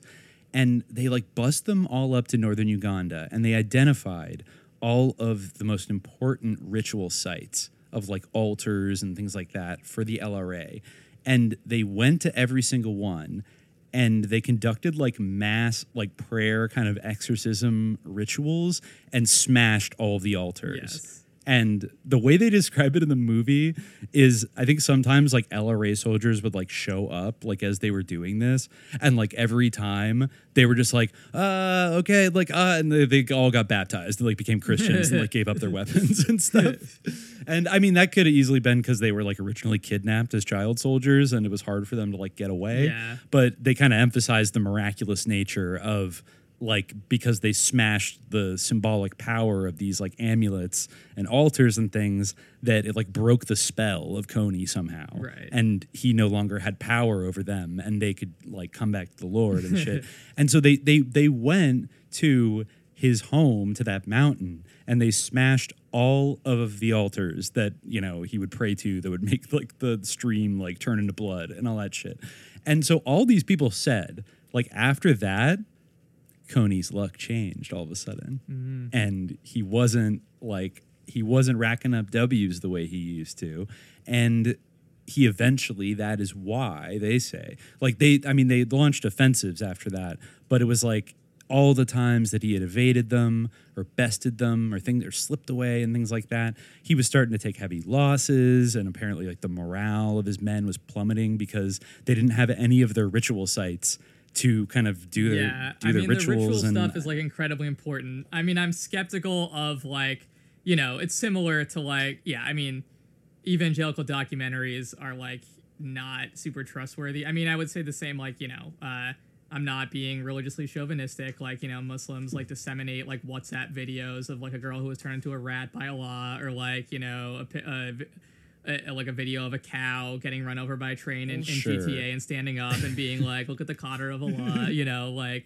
I know. Like, but I mean, this is I would give a little more credence to this than like a weird CGI. I'm using extreme examples of like, you know, credulous Islamic videos, but there's, you know, there's definitely things that are equatable, but my point is, I'm not being, you know, I'm not saying this is unique to anyone of any ideological persuasion, but I mean, like when they were saying, like, when they used like witchcraft, they didn't get their kids back, and like, you know, it's just like, I mean, it's for like an internal audience, and like, I don't know, but yeah, I mean, it is super interesting that it is, and I think that even the documentary itself is like part of that, the way that there's like a religious conflict, like on, like in Uganda, it's being like telescoped out in a way, or I don't know, maybe telescoped out isn't the right word. This is kind of like, this is the fundamental conflict that goes on everywhere. You got to stand up against the Satanists. Exactly, yeah, basically. And and the power of the transformative power of prayer.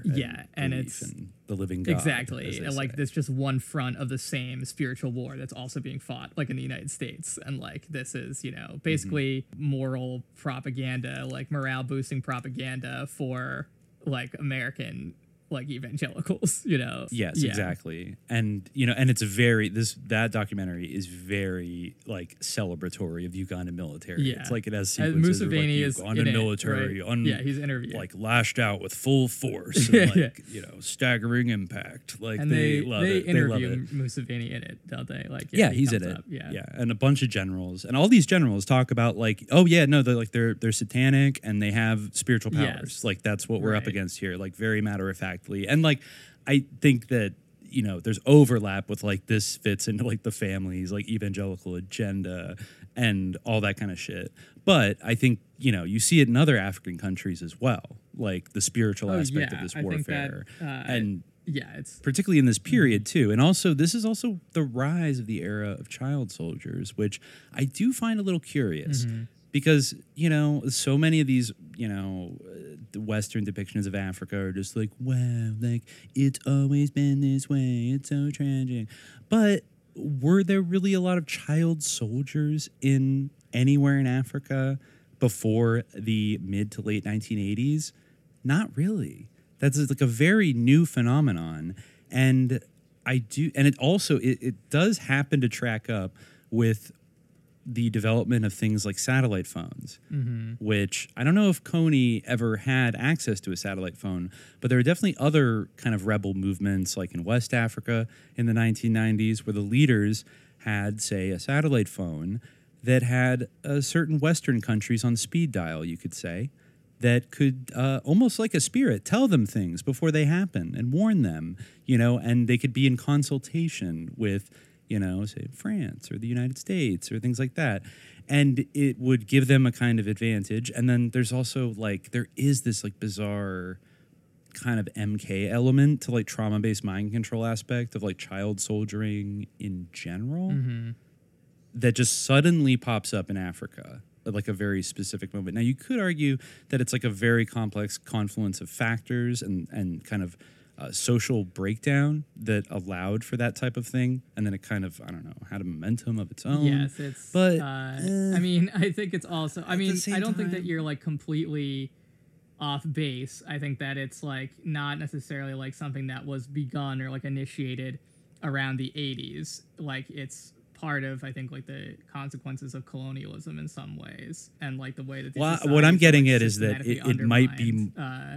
But I feel like it might be more to do like colonialism might have a bigger role than we would acknowledge, instead of like the kind of broad historical, well, you know, and in the long durée, like they did some bad things and it led to bad results. And then like several generations later, we have child soldiers kind of thing. Like it led to all these events way far back. But I'm talking about like neocolonialism's role maybe in kind of stoking some of these conflicts. And all, I mean, even the use, even though all like the sort of the spirit world and these kind of indigenous religious beliefs have definitely been there for a very long time and have been kind of like merged with Christianity and Islam and other stuff, is there seemed to be in certain countries like an explosion in the sort of darker side of like the occult practices to gain political power expressly, or like spread anarchy or like terror as like in like a Phoenix program kind of way. Mm-hmm. You know, I think that's definitely partially a result of like the exporting of like, you know, family ideology and like prosperity gospel, like that type of stuff. And maybe School of America's kind of shit, like, because, you know, there were U.S.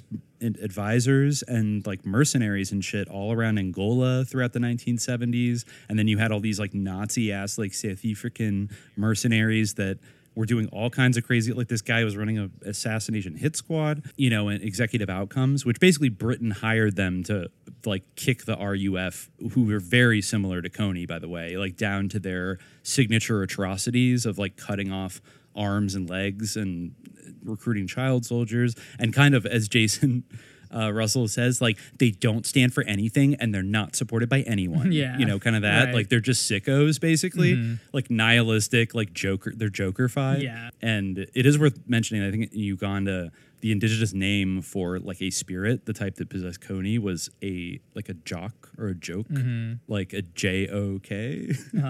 Yeah. Just saying, you know, it's interesting. Okay.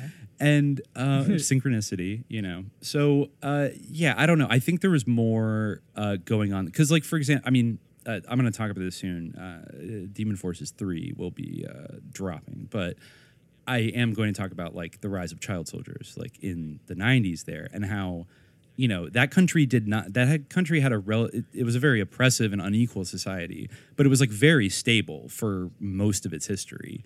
Like it wasn't like always subjected to like extreme poverty and like brutal violence and chaos. Yeah. And even a lot of the colonial violence was like not directly visited upon them in a kind of way that would like lead you to think, oh yeah, child soldiers is going to be a thing like down the road. It's like it suddenly popped up after years and years of like U.S. military like meddling and like training and shit like that, you know. Which I think you mean in Liberia. Liberia. But then Uganda has certain similarities to it. No, where, like, I think in the 80s, you have a common story where, like, I think that, for instance, in Sudan, like, it started to kind of happen after independence, which you'd think like, oh, once they were able to rule themselves, look what happened. But of course, like, well, we know that's like, you know, it's much more complicated than that. And like, that's exactly when all the freaks come in and all the evangelicals get freaked out that like, you know, they're gonna make the Muslims like, you know, and like then the interest like jacks up, like the formal independence causes like the increase in like alarm and like the, you know, need to exert other forms of control and like to ensure that like, you know, there isn't actually a possibility for true autonomy. Yeah. And I mean, at its core, this is neocolonialism. This is like what Nkrumah talked about. Like this is a manifestation, Invisible Children, like all these weird family people, they're all manifestations of neocolonial kind of control and power. Mm. And, you know, it appears they got Museveni. They like lured him into their camp and got their claws in him.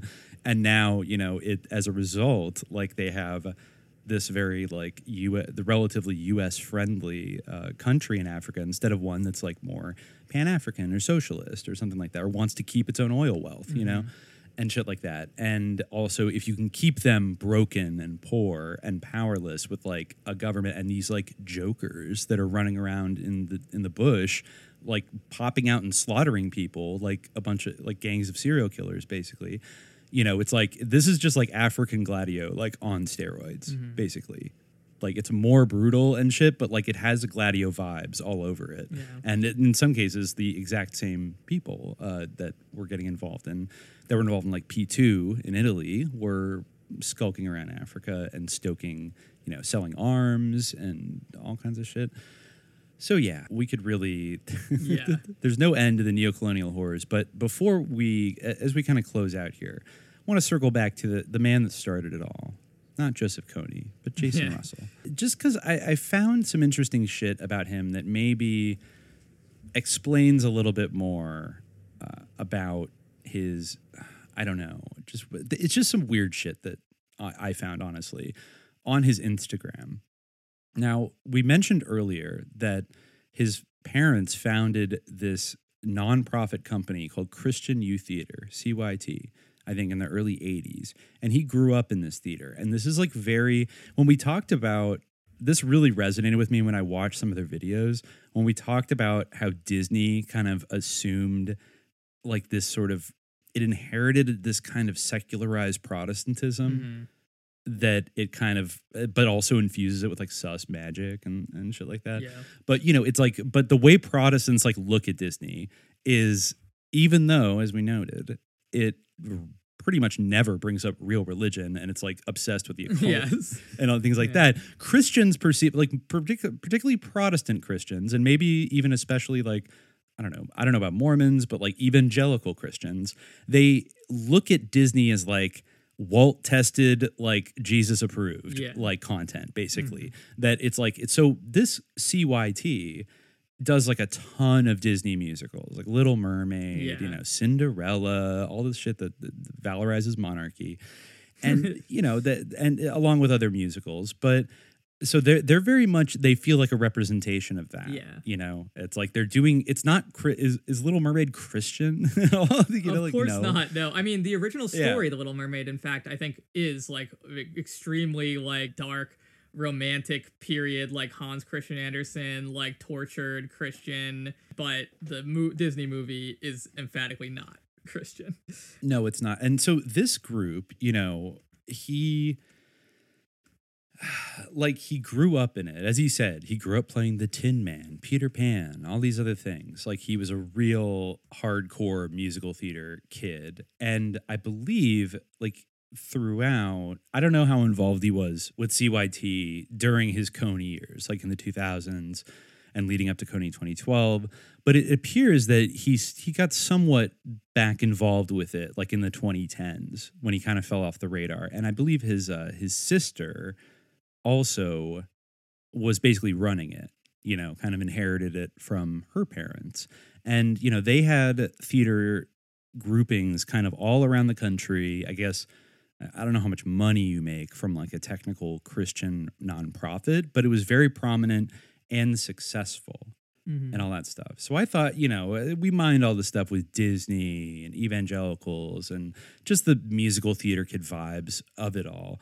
But I noticed something kind of shocking when I was looking through his Instagram yesterday, which, you know, he's still on Instagram, Jason Radical.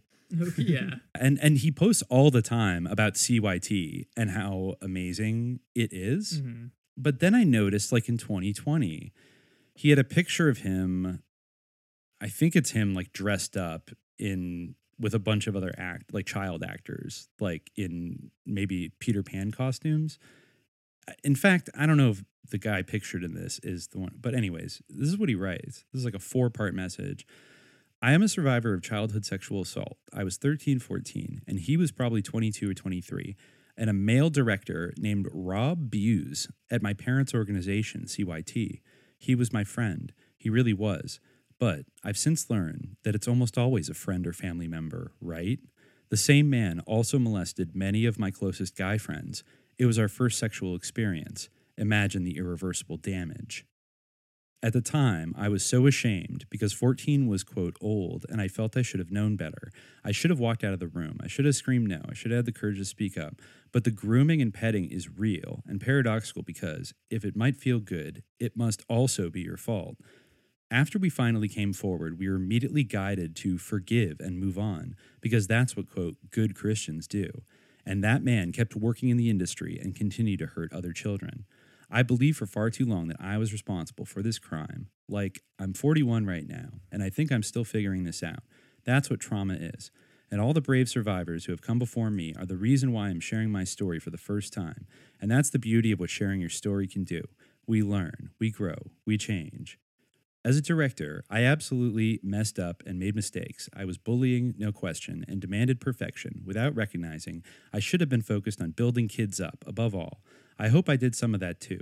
Looking back, I'm so ashamed and I'm so sorry for my part in any of that. If I ever hurt you, I want to look you in the eyes and sincerely apologize. I am so sorry. Please message me. I want to apologize to you.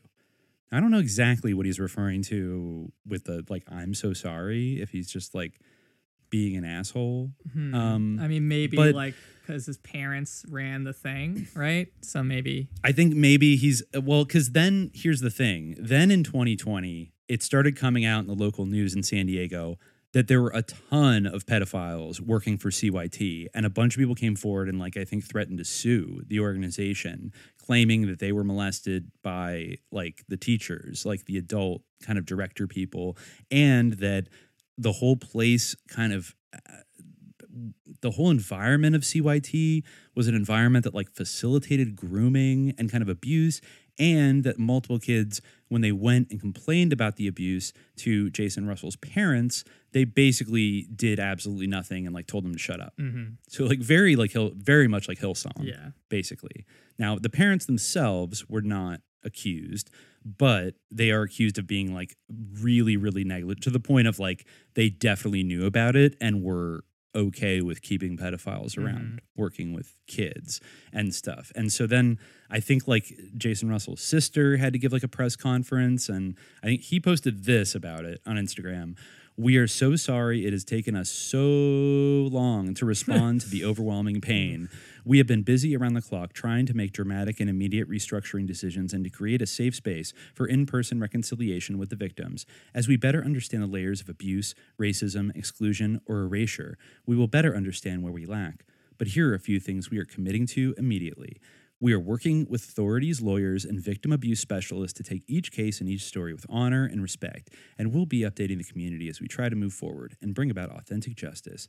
If it wasn't clearly communicated before, it will be from this moment on that we are an organization that 100% affirms marriage equality and supports our brothers, sisters, daughters, and sons in the LGBTQ community.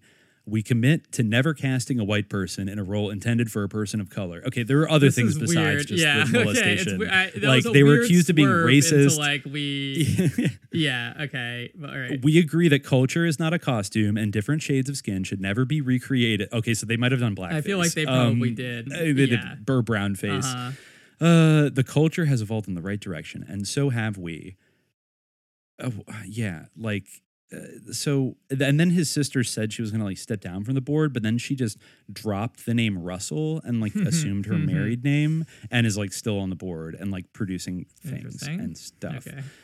Yeah, it's just weird. So that's just weird. Yeah. I mean, very sad that happened to him, but maybe it says something about the milieu that this, like, his parents were kind of plugged into. Yeah, it says something about a lot of these. I mean, you hear a lot of this stuff, like, I think around the time of, you know, the first brush of Me Too, which I guess now is, you know, consigned to the dustbin of history. But, you know, you heard a lot about, like, you know, this kind of happening in evangelical churches. I mean, I know that it definitely happens, like, in... you know, Islamic youth program, like Sunday schools and, you know, mosque programs too, you know, again, not an exception. Yeah. Like, any organization, it does attract the pedos. Any organization, you know, these types of things. can happen. But yeah, I mean, the real test is like, what do you do with it when it does happen? Do you take the Catholic approach and just ship them off somewhere else? Yeah, exactly. Like, exactly. Also, interestingly, because I had to look up this offender that he named, which felt very like a bold thing to do. There's something, I mean, I think you pointed out earlier, but there is something like very morbidly like funny about the fact that his name is Rob Beus, like it's Beus. Yeah. I don't know how that's pronounced, but it seems like Beus, sounds, like abuse. Yeah, exactly. And he actually, I found an article, San Diego Union Tribune. He was arrested on molestation charges in March 2003. He was teaching drama at Granite Hills High School and has been removed from the classroom following his arrest for molesting a 17-year-old boy. He is accused of sodomy, sex with a foreign object, and oral copulation with a minor. I believe he gave a teenage kid GHB. Wow. And sexually assaulted him. And as Jason Russell said, he molested like tons of kids at Christian Youth Theater and stuff. And I mean, 2003 would have been, Jason Russell would have been in college by then. Mm-hmm. So he hadn't been arrested yet.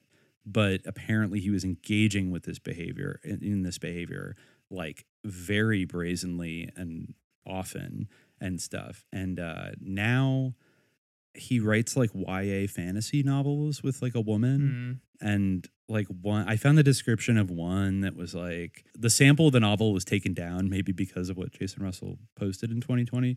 But it's like all about like an alien planet where there's like misunderstood children who are like a little bit different and they have psychic powers. Like basically powder. Like what the fuck? Like why are all these people? These pedos cannot stop. Like just every story is about the same thing. Yeah. Weirdly, his name popped up from last year. Maybe I should watch out. He lives in West Hollywood. Don't go stalk him, listeners. But he apparently lives in West Hollywood. And he wrote an angry letter to like the West Hollywood City Council to demanding that they institute vaccine passports at all the bars in WeHo. Yeah.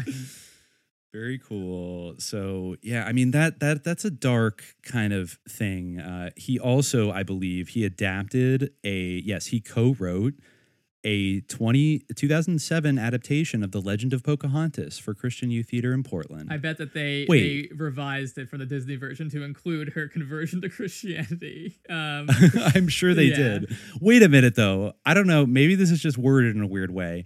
But it says here, The Legend of Pocahontas was written in 2007 by John Lorenz and Rob Beus of the Christian Youth Theater in Portland.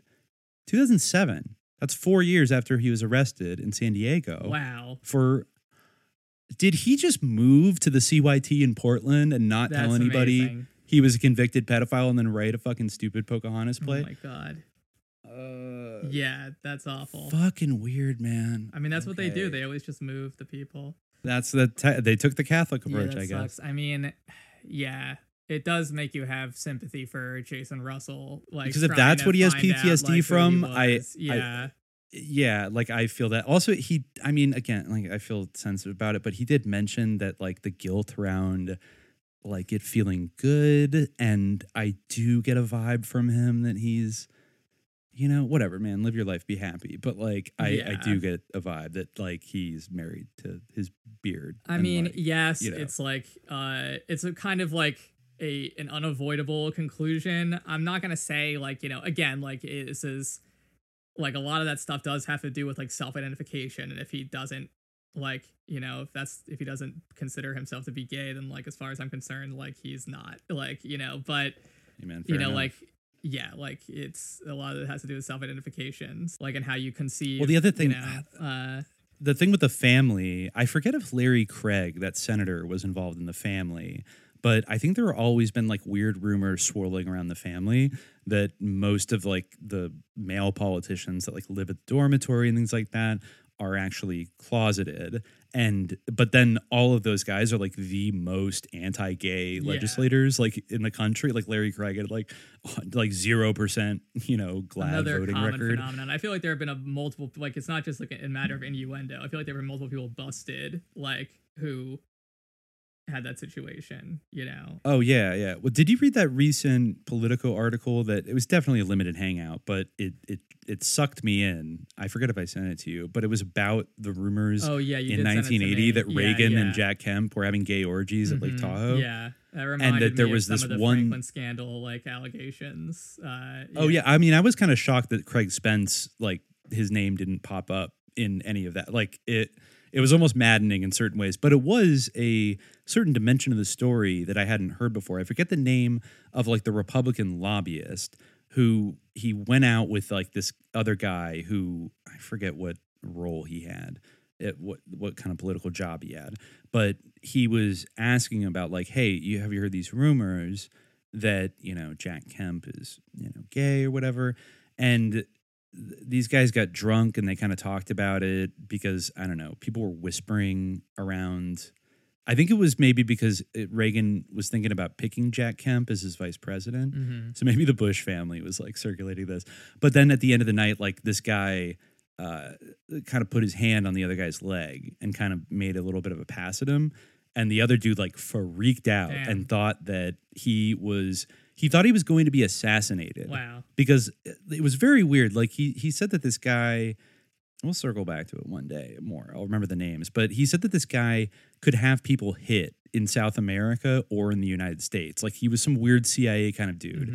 Mm-hmm. But he was, like, very right wing, but he was, like, also a closeted gay man. And that, all of it just made me think of, like, Roy Cohn and, like, potentially what some people said about William J. Casey, who was friends with Lawrence E. King, another at least bisexual man, and how I think Roy Cohn had a famous quote allegedly once that was like, I'm not a homosexual, I just fuck men. Yeah, exactly. You know, like that, it's that kind of vibe where they're kind of in denial. I don't know if it's like a political thing or they're kind of in denial about it. Well, like I said, it's like a matter of, like, self-identity, like the concept of homosexuality, like, however you want to cut it, like, it's fine. Like, but it is, this is something that is epistemological, like, it's a new idea. So if you're someone who, like, identifies with, like, you know, Christianity or whatever, I mean, it's kind of like a matter of course that I'm not saying that, like, it's not, like, incredibly hypocritical to, like, you know, try to, like, legislate against an activity that you actively participated in.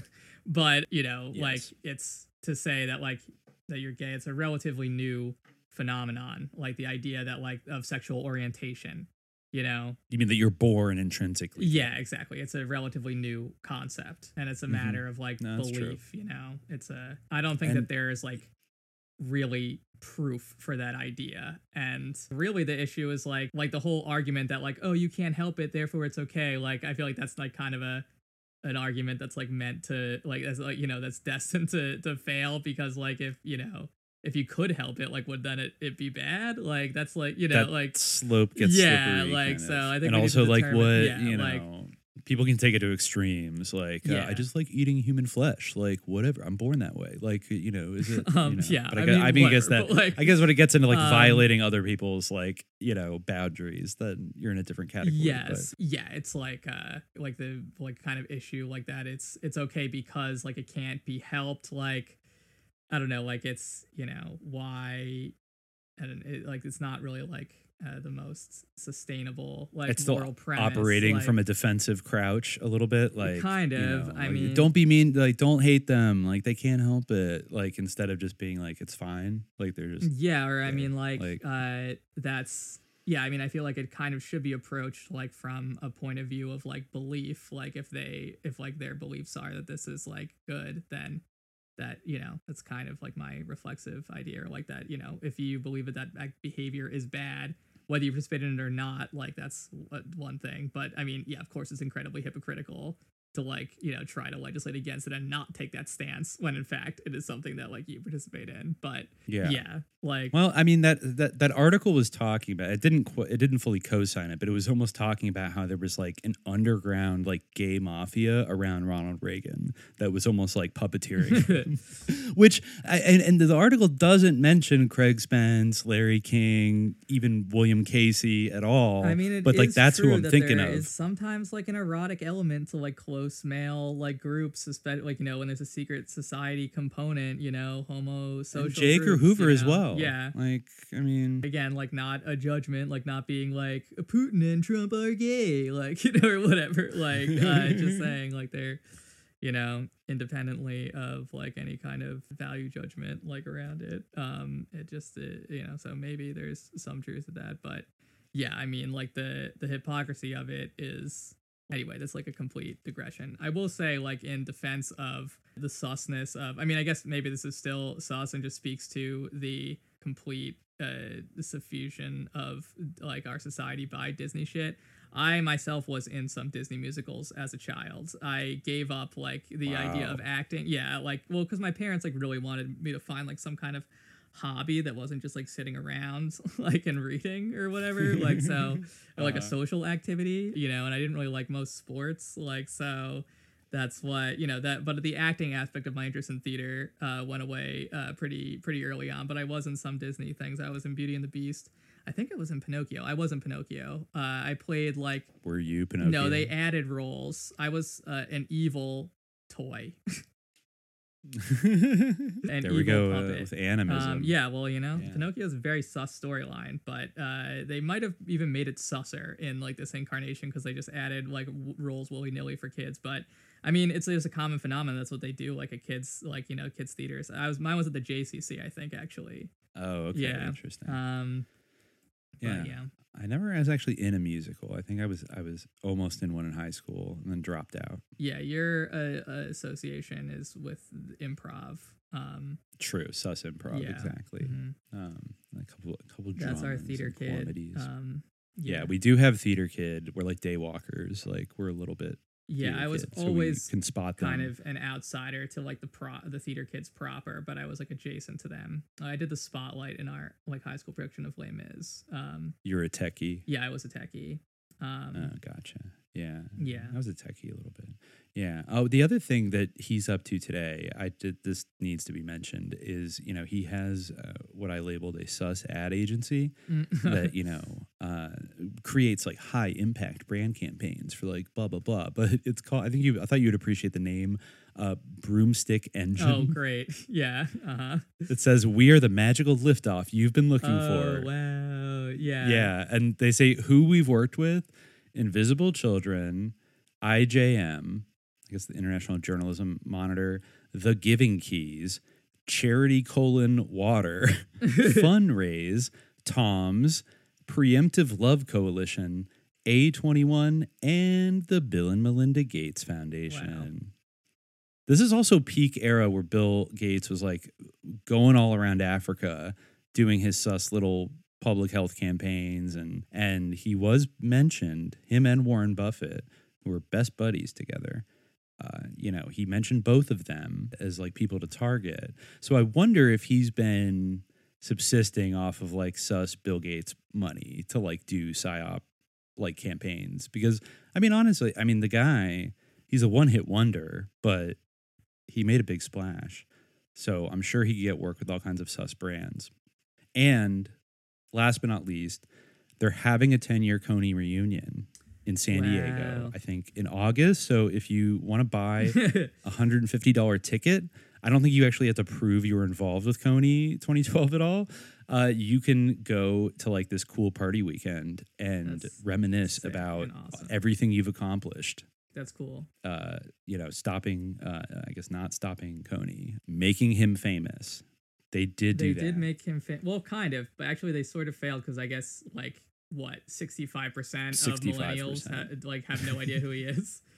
Yeah, I was surprised that so many millennials forgot about it. But I guess 10 days—that's not very long for it to be like that. Nowadays, that feels normal that something dominates the cycle for 10 days. But back then, that was like such a blip, it went. It shot up so high. I love that, you know, in their montage in like Kony 2, that was like right before his breakdown, they have this like montage of cable news heads like being like, Kony 2012, some say, is like white savior. And I think they cut to like Alex Jones on InfoWars being like, a fake humanitarian organization started a war. You know, it's like, oh, on point. So I don't know, Alex Jones is shitting on them. I guess he was right about that.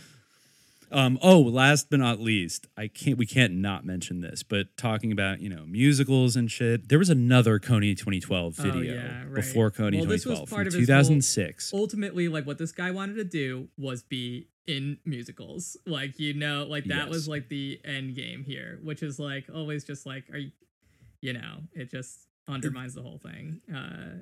Thank God there is a version of this still online. If you look up Kony 2012, Invisible Children, the musical, there is an entire music video that Invisible Children made in 2006. And it is where do you even begin with it? I mean, I feel I can't do it justice. It's it's Jason Russell and his two other bros, go to a high school auditorium and they're giving their Kony speech. And the kids are I don't know about that, man. Are you really going to stop a war? And then they're kind of panicking because they're losing the audience and they realize we got to do something big. Well, let's do what we always do. Dance. And then they launch into basically, I think clearly meant to parody High School Musical, which came out in 2006 on the Disney Channel. They do basically a Kony song dance routine, a Disney dance routine about stopping Kony that eventually all the students join in on, and they go marching through the streets of San Diego at this point to promote their first big great idea, which was, I forget exactly what it was called, but the idea was that you'd pack a sleeping bag on a certain night. Everybody would go to the downtowns of their cities and sleep out on the street to basically, what are they called? The kids that wander around during the night to evade Kony. The Invisible Children? I don't know. No. They had a different name for it, the Night Wanderers or something that. Oh, I didn't know. I thought they were just referring to Cover the Night in that video, at the end where they have the kid being "Mom, I gotta stop a war right now." You're yeah. Oh no, it was the Night Commuters. The Night Commuters. It was kids who would commute at night so that they wouldn't be abducted by the LRA. So they were, the end of the video, it says Global Night Commute, a musical to believe in. And the idea was all these young kids would go and sleep out homeless people in the downtown areas of their city on one specific night to bring... To publicize the plight of the night commuting children. You could tell they must have gotten some real, they really refined their concept of Cover the Night, as kind of cringy as it was. This is very rough around the edges, and you're wait, what? Yeah. How are people is that's not a clear visual message? It's also weird in 2006 because now it would be I don't think anybody would do that for any reason, because there's so much homelessness in all the major cities that it just looks like that every night. It seems dangerous no matter what. You might get run over by a car, or a bike, or attacked. Who'd want? They didn't even have action kits for you to put up posters and t-shirts and stuff. Especially the way that it ended up shaking out, where no one ended up doing any of these events. It seems especially dangerous. If you were in a big group, maybe, but. Yeah, it's just way. Yeah, it was supposed to be April 29, 2006. This is during their campus tour days, but it's very cringy. I'll probably post it on Instagram or something. And so that was their first stab at the the Kony psyop, and it blew up. 6 years later, it blew up, and then it devoured them all. Was it a psyop experiment? Maybe. Yeah, it's interesting to see it be for it to self-destruct the way it did so quickly. It almost feels we live in, again, another kind of, maybe I'm stretching, but I feel certain similarities between him and Josh Harris, because they both come from sus families. They want to do a social experiment that is going to predict how technology is going to rule our lives in the near future, and then they do it, and then it gets weirdly shut down after a week or two. And then they fall into obscurity, but the thing they did ends up being adopted by literally everybody. Yeah. And it's a dark harbinger of what awaits us all, which is endless, Mumford and Sons fucking psyops about collectivism and shit, so we can support dropping the Navy SEALs. In the Navy SEALs, I think, gave that Sedgwick lady an award, by the way. Oh, word. Like a tip of the spear award. something. I don't know. Yeah, I did, it was like a random comment. But anyways, yeah. So we might try to resurrect the strategy of Kony for some other individuals and cover the night in our own way. Mm-hmm. I think we have a few targets that I think are worthwhile. John Train is still out there. He's like 97 years old, but he's still, much like Kony, he has not been apprehended or brought to justice, and he needs to stop. Michael Aquino is technically stop him. Yeah, Michael Aquino is technically dead.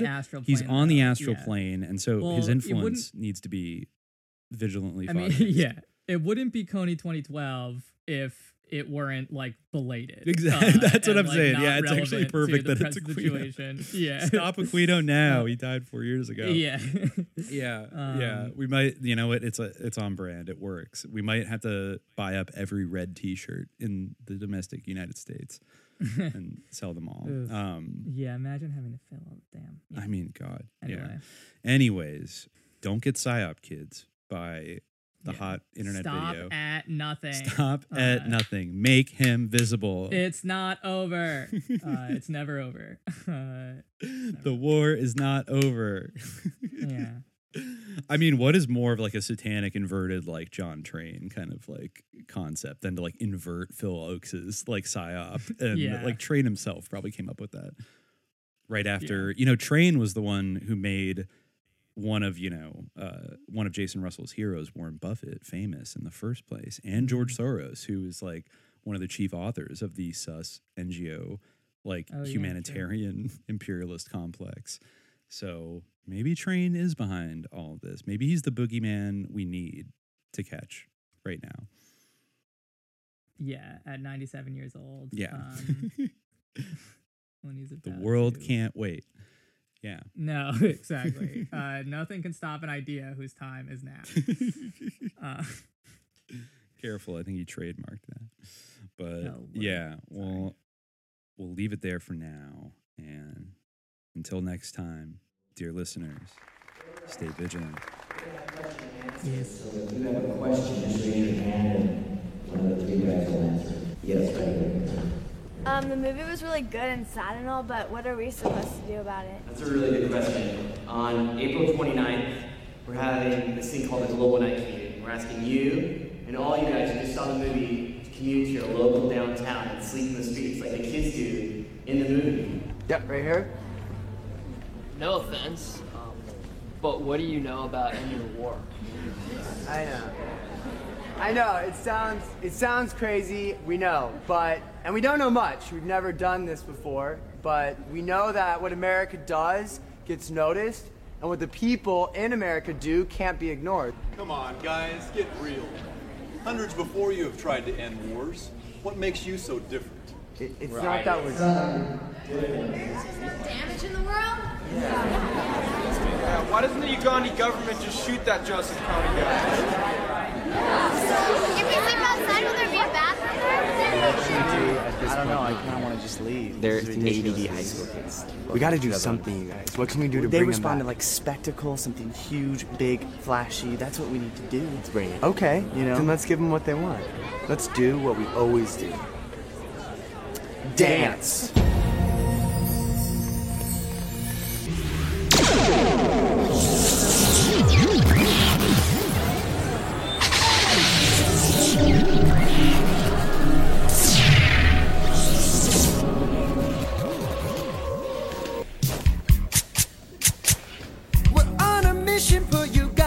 Inside your mind, it needs attention and a dance to make it sparkle and shine. There is bad time. We gotta shake it up and break it up. We'll end the war without a gun. We're not qualified. We need to congregate and demonstrate so one day we can celebrate. We are here to change.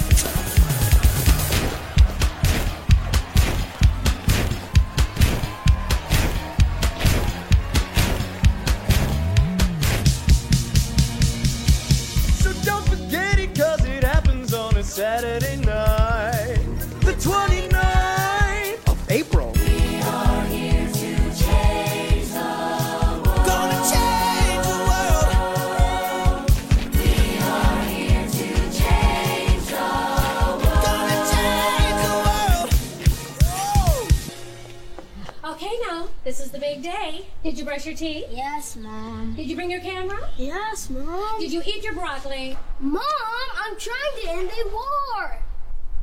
Well, then, let's do this.